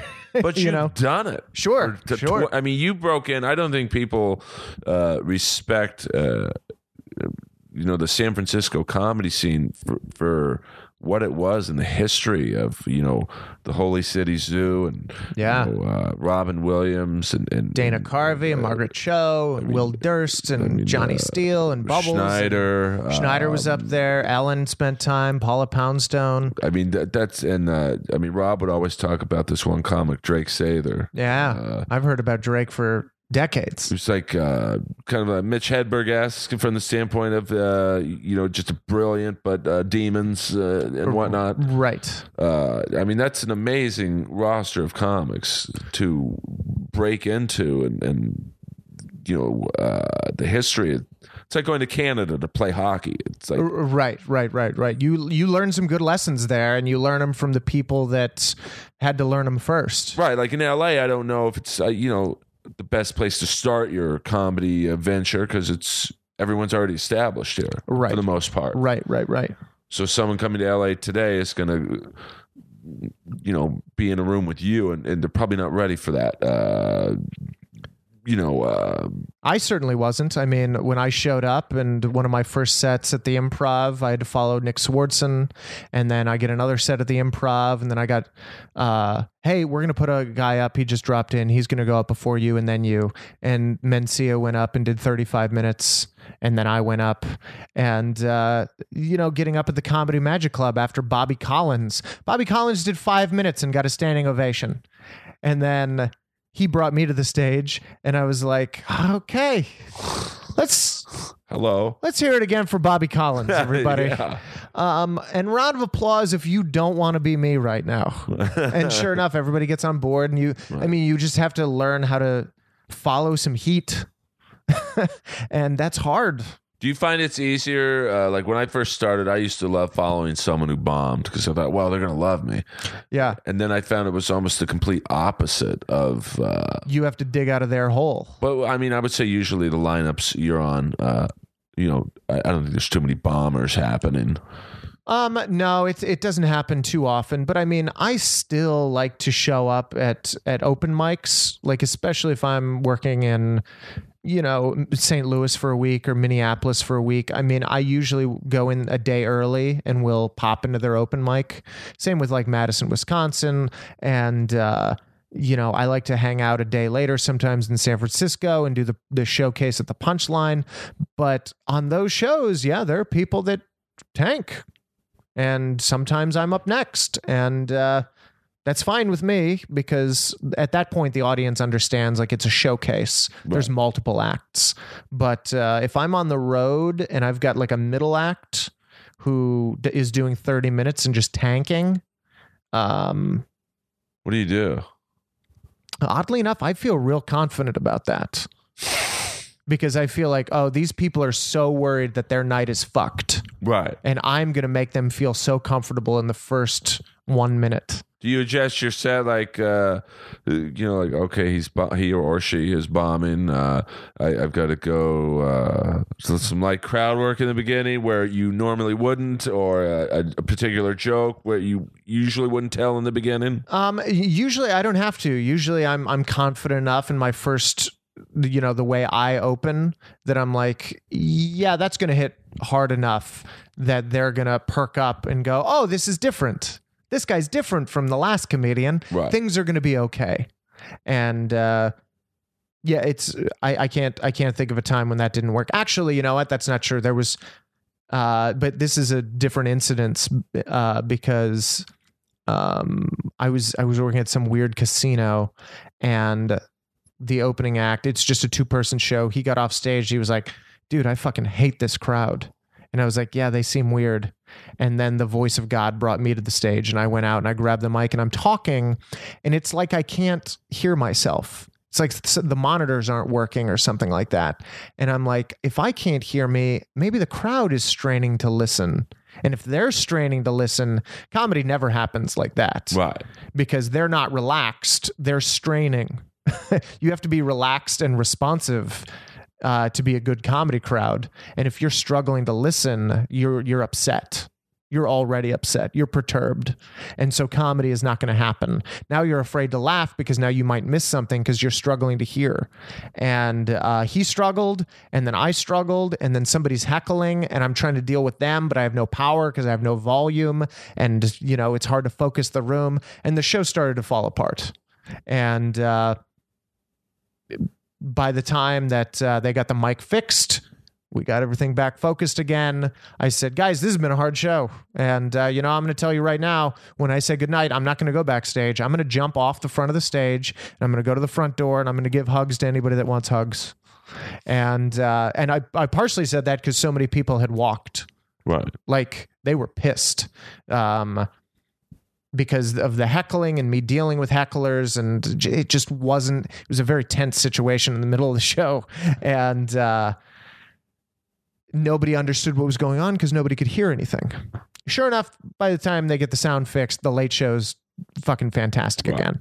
But uh, that that didn't necessarily have to do with the opening act bombing. That just had to do with shit doesn't work and now it's my fault Well, it kind of leads us into heckling. I mean, uh, how do you deal? Uh, do you find? I find most hecklers just want a little bit of attention.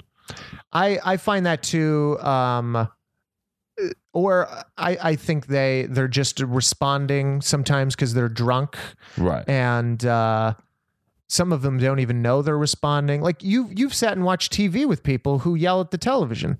You go to a sports bar and there are people yelling at football players, and it's like it's just how people respond to things. Right. And so I was always very. Um, I, I would get really pissy with hecklers early on because I was like, "How dare you come here and interrupt?" Right. That's that's how I viewed it. You're just interrupting the flow. You understand that timing is important, but you're fucking up the timing. How fucking dare you? And meanwhile, this person is on my side. this person is enjoying my show until I start yelling at them. Right. And now I look like a dick for everybody.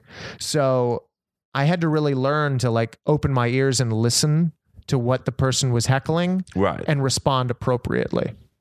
And a lot of times when somebody's being really negative with their heckling, I will just play host and I'll be like, Do the rest of you guys agree with that? And people will say no. And I'm like, All right, well, they don't agree with you. So what do you guys think about this guy? And I'll let them talk. Right. and then they'll say, I think you should leave. They think you should leave. Do you want to stay or do you want to fight them? What do you want to do? And now I don't now I'm not even involved. Right. I'm just refereeing this fucking fight that I'm also orchestrating. And that tends to resolve things because then everybody understands like, oh, that guy's the leader and he has the microphone and he's just going to be in charge of whatever. So um, maybe I shouldn't yell out or he might turn the rest of the room against me. And it tends to work out fine. Because I think uh, a lot of times the rest of the crowd can't hear the person heckling you. Like if they're in front, Almost heckler. never. Yeah. So you, you, if you snap on the person, you lose the crowd because why is he being a dick to this person? Yeah. A lot of times if I am snapping on some somebody, I will over articulate what's been happening.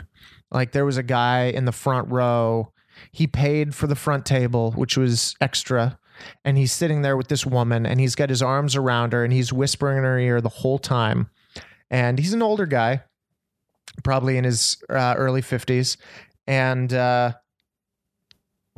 He's not being loud, but he's being loud enough to bother the people around him Right. and he's not talking when I pause, but anytime I start talking, he starts talking again. And so it's hard to like catch him in the act. And people start looking around and looking at him while I'm talking, and then I get to a punchline and they don't laugh because they're busy watching this dude. Right. And so then when I had to call him out, I said, Why is it that every time I start talking, you start talking to her? So now I'm articulating what's happening for the people at the back of the room. Right. And I said, So every time you talk to her, they look at you because you're too goddamn loud, and then they miss my setup, and then they can't laugh at the punchline. You're fucking up the show for them. Stop doing that. And now everybody in the room thinks, Oh, well, Ryan is looking out for all of these other people. Right. And I even tell him a lot of times, I don't give a shit if you talk, but these people care. I have to kind of stick up for them. And uh, for whatever reason, this dude, he just went, Yeah, well, fuck them. Really? Yeah. And I said, Oh, buddy, we're you you don't want to say that. Not not here. This is Texas. People will fuck you up. um, people will fight you, uh, which I say everywhere Right. because everybody starts clapping. It doesn't matter if I'm in St. Louis or Philadelphia. They go, They might yeah, we will fuck you up. Um, everybody thinks their town is hard. Philly might be correct though. Oh yeah, yeah, absolutely. But everybody, everybody claps in every town. Right. Yeah. Um, but yeah, like being really articulate about what the situation is and who I'm standing up for and this and that. All of a sudden, the whole room is on board. Like that's how I deal with a heckler. I turn the room against them, and it almost always goes off without a hitch.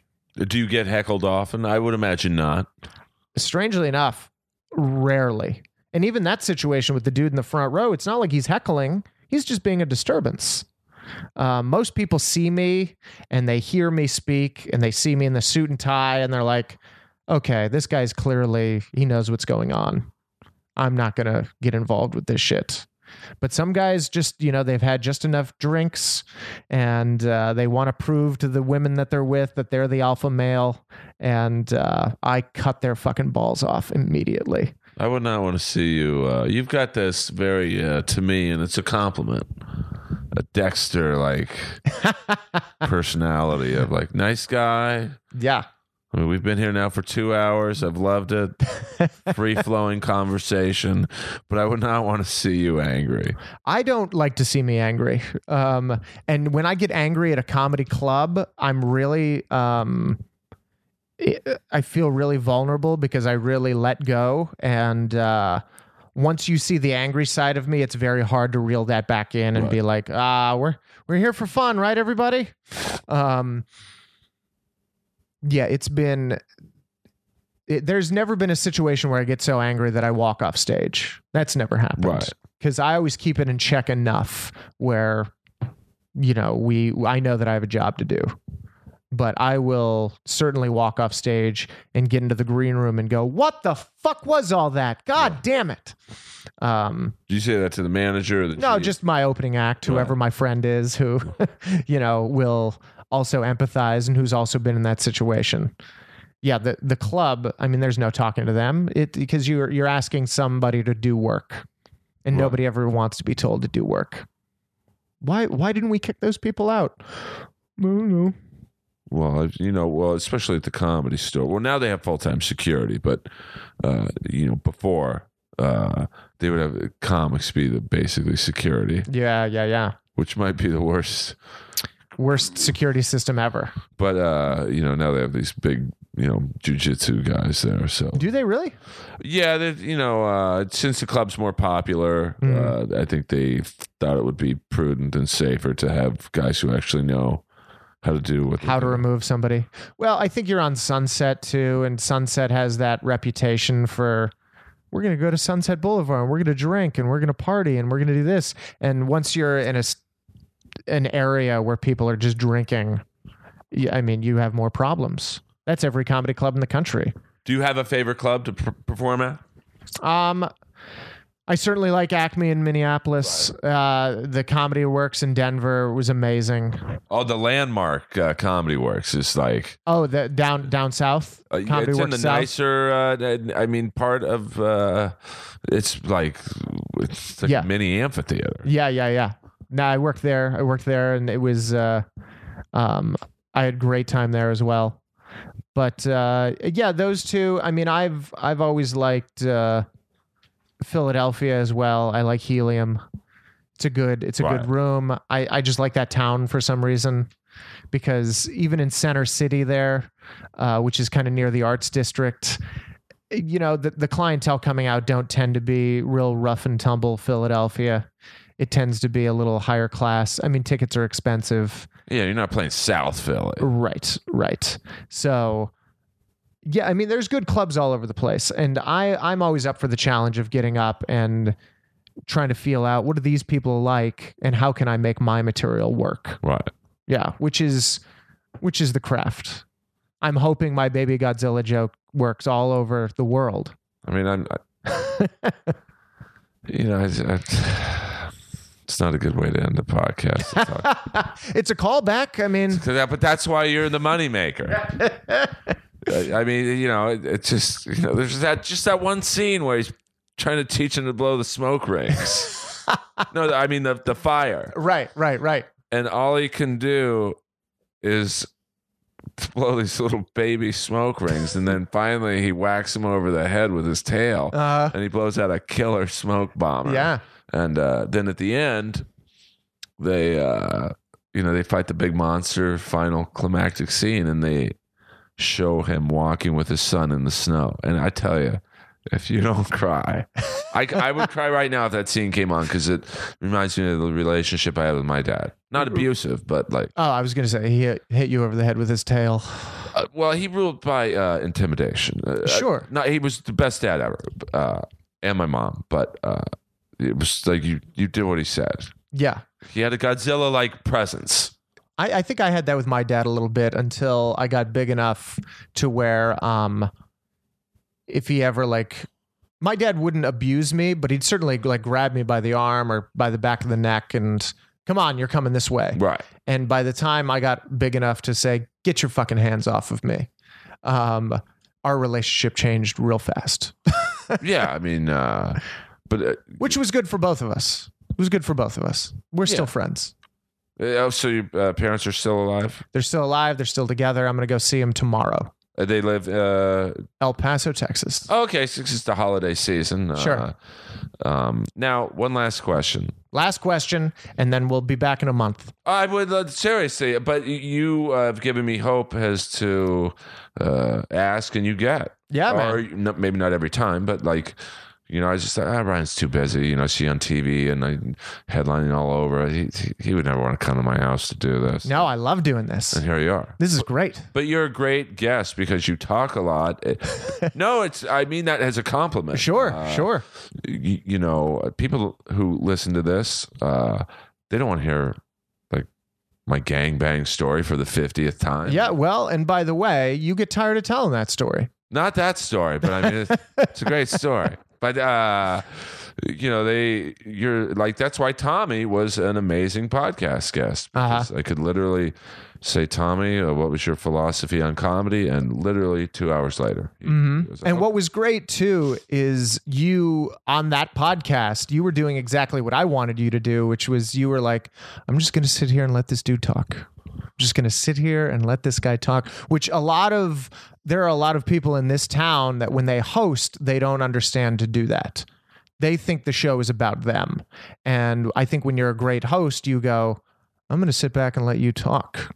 Well, yeah, but that's like with someone like you. Uh, I haven't talked a lot because, uh, you know, you've done what I want to do. So it's like I want people to know from your mouth what it's like to be a successful comic and and how what it takes to get on TV and and your stories about San Francisco. I mean, that is like, I mean, Rob still talks about it like it's like the the comedy mecca. Right. Like you could tell that someone as successful as he is when he talks about Bubbles and and Drake say they're all Robin Williams, Stephen Pearl, and it's just like wow. Yeah. Yeah. But you were there. I was there. I was there years later, and uh, San Francisco is one of those scenes that comes in waves, um, where you have that great Rob Schneider wave where it's at the top, and then everybody kind of there's a mass exodus to LA, and then there's a collapse, and then it rebuilds, and then there's another generation at the top, and then uh, that just my my group that came down to Los Angeles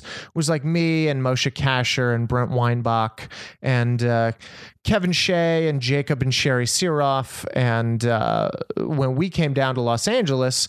Apparently there was another collapse up there. Right. And then it rebuilt again, and some great, great people came out of that. So it's always up and down, and that's that's one of those rare scenes because Chicago tends to maintain. Right. New York tends to maintain. LA, there's always going to be talent here. Um, I think Austin, Texas always has people kind of coming up the ladder, but it's not a real big scene there. You know, they've only got one major comedy club and then another kind of uh, The Cap weekend City. room. Yeah. Cap City. And uh, yeah, I mean, I think San Francisco is just a weird scene that way. But certainly, Rob, when people recount the good days, they always account, recount those those scenes where San Francisco was at its best, the tops of the peaks. So you would uh, talk about the lineups they would have. It's just like, you know. Yeah, yeah, Uh, and you know, it's like I saw an old lineup from the comedy store the other night from uh, think like '87, and it was just like, you know, uh, it's un- unbelievable. It's just Letterman, Leno was on. Uh, maybe it was a little earlier than '87, uh, but it was just like someone really famous was the MC. yeah. Uh, it was like, wow, that's that's crazy. I look at old calendars from the Punchline in San Francisco where it's like Henry Cho, three shows Thursday, three Friday, three Saturday. And the, the Saturday shows are already listed as sold out. And Yeah. uh, you're like, that was Henry Cho. He was dominating. And uh, yeah, I don't know where that guy is right now, but holy Christ, that's that's the nature of stand-up comedy. You're at the top one day, you're at the bottom the next, and you just try to learn to do it as best you can so you can maintain. Well, they talk about a guy like that in the comedy store, Harry Basil. Uh huh. who was just uh, three shows a night on the weekend in LA when I mean comedy in LA was the mid 80s like it was like there's no words to describe how big it was so and where is he now Yeah. Yeah. Yeah. There's a lot of, I mean, I, and that's every, that's every art form, unfortunately. Yeah You I know, mean, everybody knew Van Gogh was going to be huge, so they would trade paintings with him. And then, of course, he ends up dead. And then these artists end up selling these paintings for a lot of money so that they can eat. And, uh, you know, Van Gogh blows up later. yeah and so that's how it goes. You same want- thing with Van Halen Yeah. I mean, you want to be the best or do you want to be alive to see it? What do you guys want? I want to be I'm I'm a winner Ryan I want to be in the middle, like where you want to be, where I get to taste a little bit of it and I get to be okay. Now final Jerry Springer's final thought of the day when I first saw you Yeah. you reminded me of one of my favorite bands Okay. because of the suits the tubes Okay. I mean, I thought, wow, this guy could be in a Tubes tribute band. I think you told me that once. Yeah, well, I didn't know you, and you are, uh, you know, I, I was intimidated to go up to people like you because I go, this guy doesn't want to talk to an open micer like me. See, I, I asked, Yeah. and here we are. Yeah. What uh, the, the suits was it uh, something you always wanted? Was it like I look at my outfits when I started, like yellow pants and like looking like Rick Rockwell. Right. Uh, was it uh, you wanted to present yourself in a clean cut way from day one, or was it a gradual? I'll be dead honest. I'm not the most uh, fashion savvy person. And I would find that amazingly hard to believe. So I, I mean, I have a real hard time making decisions about what I'm gonna wear, what to buy. A lot of times, I will think, "Shit, I need to buy new jeans. I just need jeans," and I will go to the Beverly Center or someplace, and I'll look at jeans, and I will come home empty-handed after three hours. Like making those kinds of decisions is very difficult for me. So I needed to pick some sort of wardrobe that would be easy. It was a very Einstein type moment where I was like, all right, a suit is always going to be a good look. Um, I sometimes I started out with ties, then I went no tie, and then I went colored shirts for a while, and then I was like, no, I don't want to fuck with that. Um, so now it's just suits and white shirts, and then I have a series of ties. But uh, even the time it takes for me to figure out, well, what tie goes with this suit, I don't like. I don't like spending that time. Right. It is not a fun decision process for me, but uh, it is much easier than trying to figure out a whole wardrobe. Which shoes go with what pants? With uh, does this colored shirt go? Can I wear these yellow pants? You know, I don't want. I don't ever want to ask those questions of myself. So it's it was literally just a utility issue. Right. And the other thing was, um, I wanted people as soon as they saw me walking up the, the stairs to the stage, I wanted them to realize, oh, this guy's going to stand and talk. Right. Now, a suit helps helps do that. Um, and then people like George Lopez, he would wear a suit, and then when he would do an act out, it would be so unexpected and so silly because he's a guy in a suit. Why would he be doing that act out? And uh, so that helps too. So when I start doing something very physically silly on stage, I think it looks sillier because of the suit. And uh, yeah, I mean, it was a definitive choice. It's something that I think a lot of people ask me about because it's something I committed to so much, but it was never really a choice for me. It was just like, eh, this will be easy. and so I went with it. Well, and like then, your logo, like almost to me. uh, right. I mean, I do think it's odd thinking about uh, comics who are my age, who, you know, I got to see on a very low level, like Whitney Cummings and Aziz, who are absolutely rich and famous now. Um, I remember eating soup with Amy Schumer at the improv one night, being like, So who are you? How'd you get started? Blah, blah, blah. And of course, these people are goddamn enormous. But what the, the, the interesting thread between all of those people is all of us started in this business understanding it's a business. Whereas you talk to comics from the 80s, they got into this and they're like, yeah, we don't know what's going to happen, but we understand we're making money now and we're making money just being funny. So let's just do it. And they had no business plan. They had no idea where it could go or, you know, what to do next. Whereas I, I guarantee Whitney Cummings, before she ever did her first open mic, she was, she had a plan. She had a plan to be like, all right, we have to, you know, develop a show and get our face out there and do this. And a lot of those people, it's like, hey, can I pay you in cocaine? They would say, no, you have to pay me in fucking cash. I'm not getting paid in cocaine. and it's it's one of the things that separates, you know, the generation that I started with from the previous generations. We just knew make business decisions. Be Jay-Z about this shit. Be an executive. And uh, I think a lot of us made choices that fit with that model. Oh, I mean, I remember uh, doing open mics with Whitney at the Sportsman's Lodge Mm-hmm. Friday nights, outdoor patio. Yeah.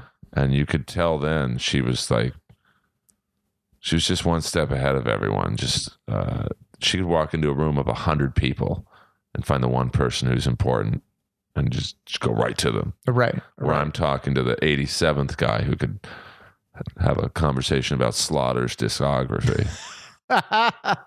That's why she's on 9000 uh, Sunset right now on a billboard. And I'm uh, going to see Alice Cooper tomorrow night because I'm not booked anywhere. Absolutely. Yeah, I mean, some of us uh, and and I include myself in that. I I hung out with a lot of the people at the bottom because that's where I felt like I belonged. And I was like, yeah, I don't know how to do comedy yet, so I'm just going to hang out with these other people that don't know how to do it and we'll we'll go from here. And uh what I found in this business is you only get better by doing things that you're not good at. You only headline when you say, Yeah, I'm not ready to headline. And somebody goes, Well, guess what? You're headlining. So get the fuck out there. You're featuring. So get out there and do your best 30. And then once you do it, you go, Okay, I got to figure that out now, now that I've got a taste of it. And, uh, yeah, it's it's the people that don't have it, the people that hold themselves back, they stay at the back. And the people in the middle, fortunately, have some people who push them forward. Right. And then there are the people like Whitney who go, I know I'm good at this and I'm going to do it. Amy Schumer always had that confidence. I know I'm good at this and I'm going to do it. Jeselnik, you know, there was no stopping that guy. He, he was very confident from day one. I know what I want to do. I know what my voice is. I know what I think is good. And so I'm just going to do that. And uh, there was no self doubt, it didn't seem like, in any of those people. No, I, I did open mics with him too. I'm, I'm not Yeah. sure. Uh, um, there's a pattern here I'm following. Right. Well, I mean, I think uh, don't don't hold yourself back. Uh, you know, I can't think of a better way to end this almost zen like Tony Robbins podcast. uh, it might be too late for me, guys, but if you're a comic in your late 20s, don't hold yourself back and kiss ass. That helps too. That does help. If you have that in you, do that. I don't. Yeah. I just can't do it. I can't do it either. Yeah, but I think you you're probably good. Uh, uh, maybe uh, you're better at it than I am. You you know you could schmooze a little bit. I'm I'm just I can dodge around it. yeah. I just can't do it. I, I can't. I'm not selling out. I'm going to be like that uh, Anvil, that band that never made it, but they had a documentary made about them. See, that's negativity right there. Yeah, it is. Yeah.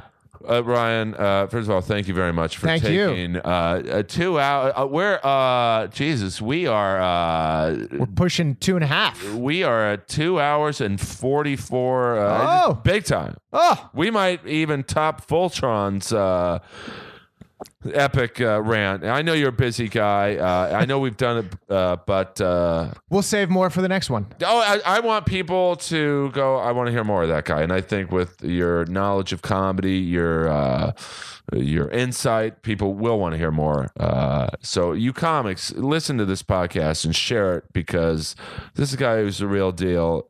He knows what he's talking about. He's been to the mountaintop. If you want to get there, listen to him. Don't hold yourself back.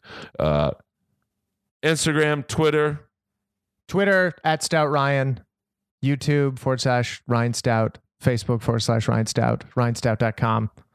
And then when the- I come back, we'll talk about the Tommy Morris episode. We will talk about yeah. We did we. I mean, we could go on for another hour. Uh, Yeah, but easy. uh, you know, I you know, I I think people tune out at about this time on a longer podcast. So, uh, guys, thank you for the love and support. Uh, Inappropriate Earl, iTunes and SoundCloud. Uh, leave a review. I leave all the ones up, good or bad, and uh, don't go over the top like this is the greatest comic ever. It's, you got to play it cool. You know, just say funny podcast, whatever. Don't play it cool, guys. You just you build him up. Yeah, yeah. Just say it's a good. Just say uh, uh, hashtag Joe Rogan. You should uh, really take steps from inappropriate Earl. And Joe put me in a rear naked. Uh, guys, thank you so much, Ryan. Seriously, dude, you're good.